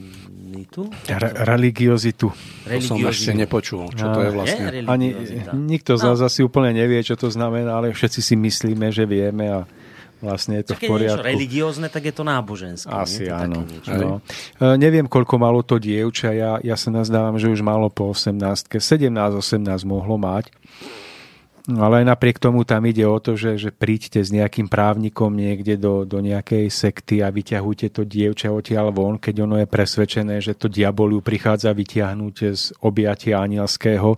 To sú také citlivé veci a ja sa nazdávam, že to vždy treba riešiť individuálne, že e, určite právna cesta má svoj zmysel, ale netreba zabúdať aj na to, že tam ide o tú psychiku toho človeka, ktorý je do toho zapojený, aby mu tá, tá dobrá snaha zachrániť ho nie spôsobila ešte nejakú väčšiu traumu, z ktorej potom sa nedostane celý život. ja skôr vidím, že je tu dôležité spolupracovať s tými vnútornými silami alebo pracovať na tej duchovnej rovine, aby to dievča sa oslobodilo a, a našlo svoje, svoju cestu. A k tej druhej otázke ku kňazom a mm, ja, ja si úplne nemyslím to, že by kňazi alebo duchovné autority nemali miesto našom živote. Práve naopak, ja som veľkým priateľom myšlienky, že sú ľudia, ktorí sú múdrejší a osvietenejší od nás. A možno múdrejší a osvietenejší od nich. Že je prirodzené, že niekto je na tej ceste ďalej, vníma veci hlbšie než my. Ale dôležité je, aby takáto duchovná autorita sa nestávala do vzťahu medzi človeka a samotného stvoriteľa ako nejaký neodmysliteľný prepojovací prvok, ale skôr, aby tento, tento duchovný človek, tento kňaz bol inšpirátorom k tomu, aby ten, ten hľadajúci, ten veriaci človek tou cestou kráčal opravdivejšie. Aby možno zbytočne nemusel urobiť mnoho prehmatov a chýb, aby jeho cesta mohla byť o to priamejšia. Aby mohla byť o to slobodnejšia. Takže ak, ak sa v dnešnej dobe bránime tomu, že prečo kňazi, tak sa nazdávam, že je to vizitka pre tých kňazov, že sami v mnohých prípadoch nesplnili to kritérium ich určenia a sami sa postavili na miesto, ktoré patrilo samotnému Bohu a pravde. Ale nie som sudcom týchto ľudí, tak tak sa k tomu nechcem vyjadrovať viac. Možno by som pokračoval ďalej v tých bodoch, ktoré mám, pretože ešte ich tu zo pár mám. Takže, no máte tu ešte ďalšie dva máme, máme ďalšie. No, počkáme. Tak skúsme to za tak dajme ich, Hej? dajme, jasne. Veď, keď nie, môžeme pokračovať v budúcej relácii. S tými peniazmi a církvami, pokiaľ viete trochu po polsky, tak toto videjko je za všetky drobné. To teraz nevieme pustiť to videjko. Rozhovor kňaza so, so ženíchom tesne pár minút pred sobášom. Dohadujú sa o sume, ktorú má ženich kňazovi zaplatiť. Ženích hovorí, že má iba určitú sumu a kňaz neoblomne hovorí, že taxa je 700 zlotých. Ženích mu to vycáluje a kňaz ešte nakoniec hovorí, že on, teda kňaz, bol práve ponížený, doslova povedal, že dostal popisku zo strany ženícha, že ako sa on teraz má modliť predom show. Tak takýto znel No, tak to sú veci, ktoré jednoducho sú. Ja by som nerad tu vyťahoval nejaké konkrétne príklady z nejakých, nejakých situácií, pretože sú zase iné prípady, kde to ľudia dajú s radosťou, lebo ten kňaz je naozaj dobrým kňazom a chcú ho podporiť. Ja sa nazdávam, že tieto veci patria k životu, ale nemali by sa diať na nejakých tých priamo náboženských úkonoch a obradoch, pretože to miesto sa môže vyčleniť aj, aj pre iný čas, pre úplne iné miesto a mm, tie sme boli na pohrebe nedávno a dôstojný pohreb, farár krásne zaspieval, ministranti sa usmievali a teraz zástup ľudí, ktorý išiel k rakve. Ja som sa zapojil do toho, do toho zástupu s manželkou v domnienke, že sa ideme rozlúčiť s tým zosnulým. Teraz prídeme na koniec toho radu a pred nami e, vedľa truhly e, stála, stála nádoba na peniaze. Vtedy som zistil, že sa od nás čaká, že tam niečo hodíme. No a pretože ja som nemal nič, tak som sa iba tak zbožne pouklonil a, a otočil a odišiel späť. No, keby som bol v tej, v tej truhle ja, tak sa asi hnevám, pretože teraz si predstavte, že niekto sa s vami ide lúčiť, idú vás dôstojne uložiť do zeme a, a vedľa va, va, vašej hlavy cvrngotajú peniaze na váš pohreb. Neviem, ja sa nazdávam, že... niekto že... sa ide odručí a vy nemáte drobné.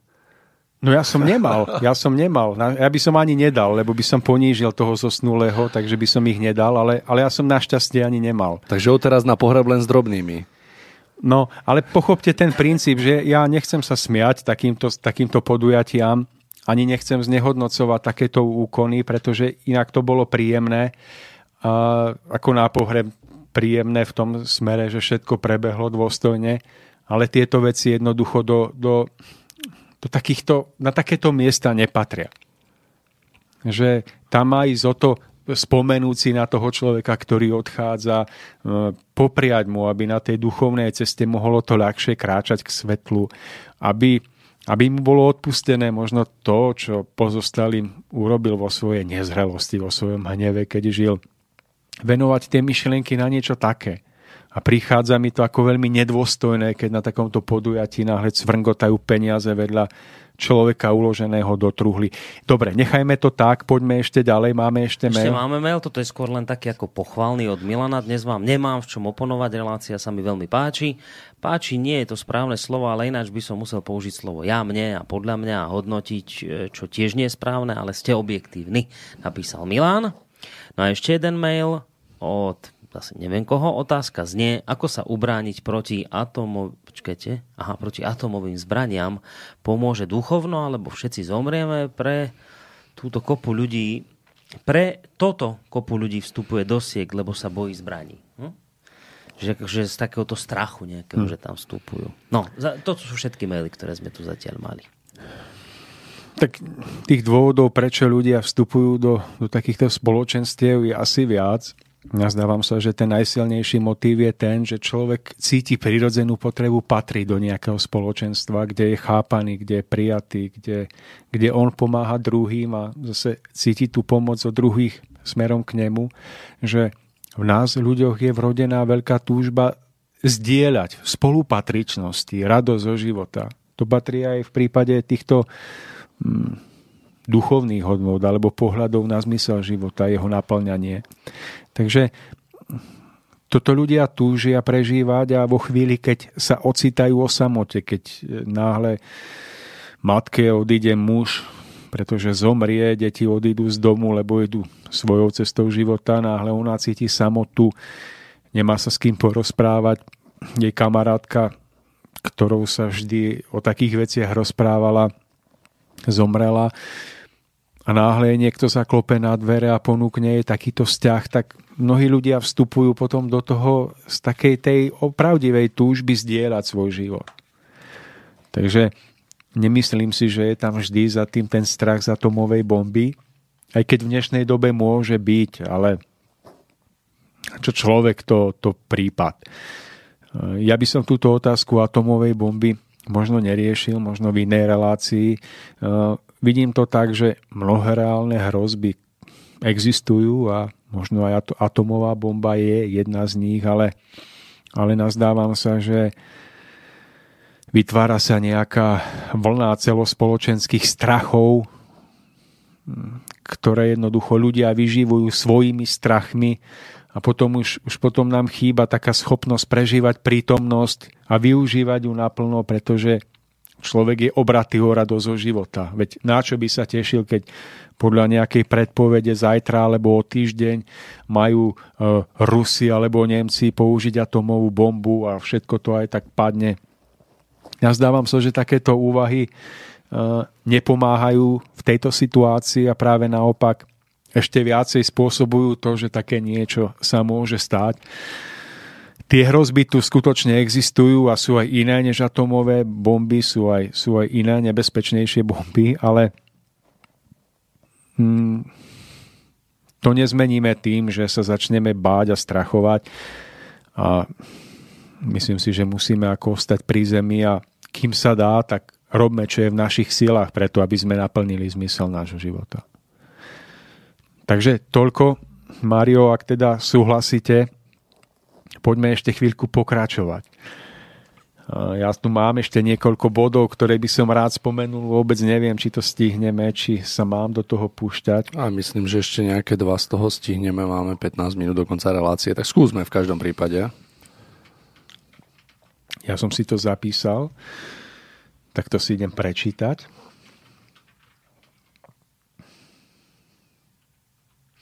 Ešte tu je tá otázka, k tomu bodu, ktorý som rozoberal, že prečo sa na svete nedarí tzv. ekumenizácia. To je to, že sa snažia veľké náboženstva medzi sebou nájsť dialog. Snažia o to, aby našli nejaké spoločné body, na ktorých budú stavať a že sa vytvorí nejak, nejak, nejaký veľký náboženský celok, ktorý bude potom pred svetom pôsobiť dôveryhodne, zastreší ľudí rôznych tých náboženstiev. Mm, práve v tom spočíva podľa mňa ten najväčší problém, že, že tieto jednotlivé náboženstva sú vo svojom jadre postavené na, na osobnom presvedčení, že jedine ich pohľad na život, na duchovno, na súvislosti života sú tie jediné správne.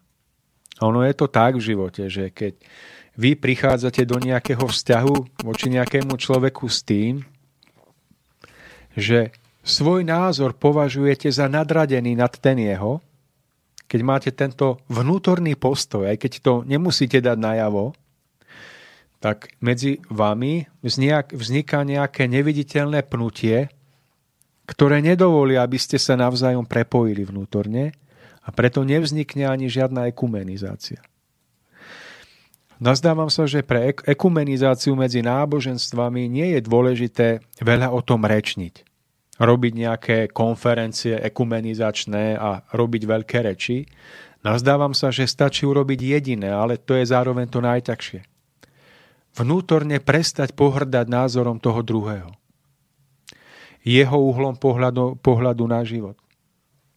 Prestať zbožňovať ako zlaté tela iba ten svoj pohľad, toho svojho vierovýznania. Ak toto spravíme, ak vnútorne sa umenšíme, tak začne medzi nami na vnútornej rovine pôsobiť, prebiehať nejaká nádherná vnútorná energia, na základe ktorej budeme môcť spoločne stávať ale tam je potrebné vnútorne dozrieť. To sa nedá vnútorne dostať do človeka zvonku a povedať mu, vieš čo, ty už buď konečne pokorný. Lebo keď budeš, tak to bude mať také a onaké dobré účinky. To sa musí v človeku zrodiť z jeho osobných presvedčení a skúseností to veľké vedomie, že to, čo včera považoval za neomilné, už dnes vidí ešte trošku inak aby v tom vytušil, že, že to, ako to dnes vidí, nemusí platiť zajtra a pozajtra. Áno, človek sa má držať nejakých pevných vnútorných princípov toho, čo vníma, že je hodnotné a správne. Ale nemal by dôjsť do toho názoru, že je na konci svojho poznania. Že došiel na úplný vrchol. Pretože to je ten moment, kedy začína odpudzujúcim spôsobom vplývať na ostatných lebo k ním pristupuje z pozície ja som na štvrtom stupni a vy na treťom. A ja vás rešpektujem. Ja, ja viem, že aj vy máte právo na život, všetci máme právo na život, ale ja som vyššie. A tento skrytý vnútorný posun v tom, kde človek sám seba postaví nad niekoho druhého, spôsobuje to, že ho tí druhí nepríjmu a nepochopia. Preto, ak sa bude spievať e, v, v, v spevoch katolíckej cirkvi, že ona je jediná správna pravá, tak zákonite tým hovoria, že tá druhá církev je nepravá. Nemusia to povedať tak, že vy ste nepravá. Ale tým, že my sme jediná pravá, logicky znamená, že každý iný už je nepravý. To je, to je zákonitá logika. To je, ja neviem, ako vám, Mário, môžem povedať, že, že nepoviem alebo vám, že Mário, ako ste hlúpi. Ale poviem vám to takýmto spôsobom, že jeden z nás dvoch je hlúpy, ale ja to nie som. Pekne. To je, rozumiete, to je ten istý princíp. A, a on sa uplatňuje v náboženskej rovine a ľudia si potom kladú otázku, prečo nie je možné sa vzájomne spojiť. A môj názor je taký, že, že jednotlivé náboženstva, či už väčšie, menšie, kresťanské, nekresťanské, sú určité podmnožiny nejakých eh, tradi- formované nejakými tradíciami, nejakým stupňom vnímania života pravdy. Ale že nad týmito podmnožinami je ešte jedna veľká nadmnožina. To je tá práva církev, o ktorej hovoril Kristus. Ale to nie je církev, kde by, kde by bol nejaký nejaký osvietený vládca alebo pápež nejakej cirkvi, ktorý by diktoval ostatným, čo má robiť. Že do tejto nadmnožiny vystúpia ľudia, ktorí z tých jednotlivých náboženstiev pochopia, že aj ten druhý môže mať svoj oprávnený pohľad na život. Vystúpia tam hore, lebo pochopia, že ľudí medzi sebou, medzi náboženstvami nemá spájať to, že sa formálne hlásia k nejakému jednému náboženstvu, najlepšie k tomu najosvedčenejšiemu. Ale že ich spájajú nejaké vnútorné hodnoty určitého vyššieho pohľadu na život. vyššieho, ktorý je spojený s chápaním mnohorakostí fóriem, s pohľadom, ktorý, ktorom je určitá sloboda. Títo ľudia, keď toto pochopia, keď dozrú na tento stupeň, tak ako keby vnútorne vystúpia do tej nadmnožiny, tej skutočnej duchovnej cirkvi. A tam môžu patriť ľudia rôznych náboženstiev, dokonca ľudia, ktorí do žiadnych náboženstiev nepatria. A oni, keď sa stretnú kdekoľvek, pocítia k sebe obrovskú blízkosť a nikdy nebudú voči sebe bojovať. Práve naopak pochopia, že žijú na Zemi a v tých spoločenstvách jednotlivých, rôznych na to, aby sa stali prepojovacími mostami. Až títo ľudia budú potom patriť do tej cirkvi, o ktorej Ježiš povedal Peter, ty si skala, na tebe postavím cirkev a brány pekelné ju nepremôžu. Čiže, čiže on týmto postavil tú cirkev, do ktorej patria ľudia, rôz, ľudia rôznych náboženstiev a nenáboženstiev a k sebe oživia ten princíp vrúcnosti, citového vnímania, slobody, túžby po ušlachtilosti, pohľadaní toho, čo nás spája, nie toho, čo nás rozdeľuje. Inak vy môžete byť pápežom a ja môžem byť vašim biskupom. A môžeme si myslieť, že máme stupenku do neba. Ale ak, ak sme nedozreli na ten uhol nadhľadu, tak, tak tam do tej nadmnožiny nikdy nevystúpime. A budeme sa tu vybíjať v našich hádkach, sporoch o tom, že či sa má e, spoveď robiť osobná alebo e, všeobecná, spoločná, či potom sa roztriešti ďalšia sekta, alebo si povie, nie, hostia sa nemá dávať pravou rukou, ale ľavou a budete mať církev pravorukých a ľavorukých a potom zistia, že ešte treba nájsť nejaký rozkol, tak vznikne ďalšia církev, kde ja neviem, budú chodiť ženy na, pobož, na, na tie, ako do kostola a také alebo onaké. Ale to všetko sú iba rozkoly, ktoré vznikajú tým, že sme stratili tú všeobsiahlosť vnímania hodnoty človeka. Tak vznikajú potom tie, tie jednotlivé frakcie a, a, a spoločenstvá, ktoré by inak nemuseli existovať. Máme 5 minút do konca, milí poslucháči. Mám tu ešte krásne body na rozobratie, na prebratie a z úcty k ním už ich nebudem rozoberať, pretože nedá sa za 7 minút vložiť do veci tak, ako by som si prijala. A ak by som to urobil, tak by som bol pod tlakom a nemohol by som potom sa tak odovzdať v tom rozprávaní. Takže, Takže Tomáš chcel povedať, že nás vlastne čaká druhé vydanie takejto relácie, kde spolu e, budeme ešte ďalej pokračovať a rozoberať jednotlivé body, ktoré máte Tomáš pripravené. Dobre som tomu porozumel. Asi tak. Dobre, a on ešte vlastne povedal aj inú vec, popri tom, že už si vlastne zahráme záverečnú pesničku a to dobre povedal, lebo to tak akurát vychádza do záveru relácie. Takže ešte predtým, ako tak Boris urobí, mi dovolte, milí poslucháči, sa s vami rozlúčiť. Som veľmi rád, že sme sa tu dnes smeli nachádzať. Verím, že naša rozpráva bola plodná, tak ako aj tie minulé. No a nezabudnite hlavne na to, že ak poviete, že niečo dokážete, tak to dokážete a ak poviete, že niečo nedokážete, tak máte pravdu.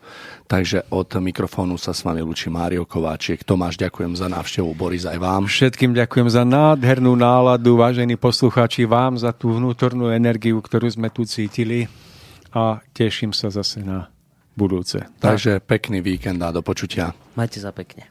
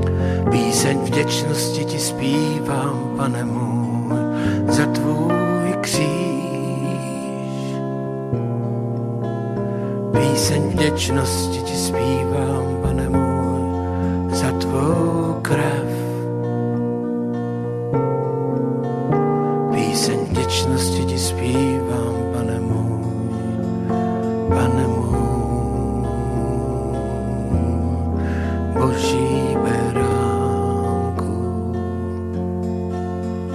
Píseň vděčnosti ti zpívám, pane můj, ty jsi na trůnu. Píseň vděčnosti ti zpívám, pane můj, boží beránku. Píseň vděčnosti ti zpívám, pane můj, ty jsi na trůnu. Píseň vděčnosti ti zpívám, pane můj, boží beránku. Píseň vděčnosti ti zpívám, pane můj, za tvůj kříž. Píseň vděčnosti ti zpívám, pane můj, za tvou krev. Píseň vděčnosti ti zpívám, pane můj, pane můj, boží beránku. Píseň vděčnosti ti zpívám, pane můj,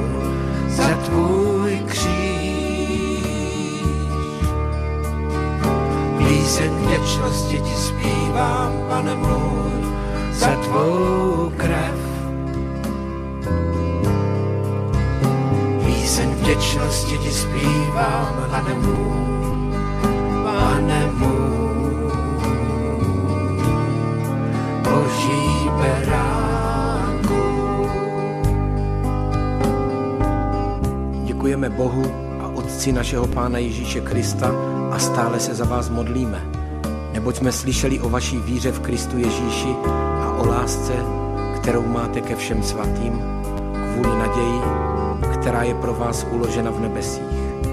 O té jste již dříve slyšeli ve slově pravdy, v Evangeliu, které přišlo k vám tak jako i na celý svět a nese ovoce, jako je tomu i u vás od toho dne, kdy jste uslyšeli a poznali Boží milost v pravdě. Oblečte se tedy jako boží vyvolení, svatí a milovaní, soucitným milosedenstvím, laskavostí, pokorou, krotkostí, trpělivostí. Snášejte jedni druhé a vzájemně si odpouštějte, máli někdo proti někomu stížnost. Tak jako Kristus odpustil vám, odpouštějte i vy. Nad to všechno se však oblečte láskou, která je svazkem dokonalosti. Ve vašich srdcích ať vládne boží pokoj, k němuž jste také byli povoláni v jednom těle a buďte vděční. Ať ve vás bohatě přebývá Kristovo slovo ve vší moudrosti. Vyučujte a napomínejte jedni druhé šalmy, chvalospěvy a duchovními písněmi. S vděčností zpívejte svým srdcem pánu.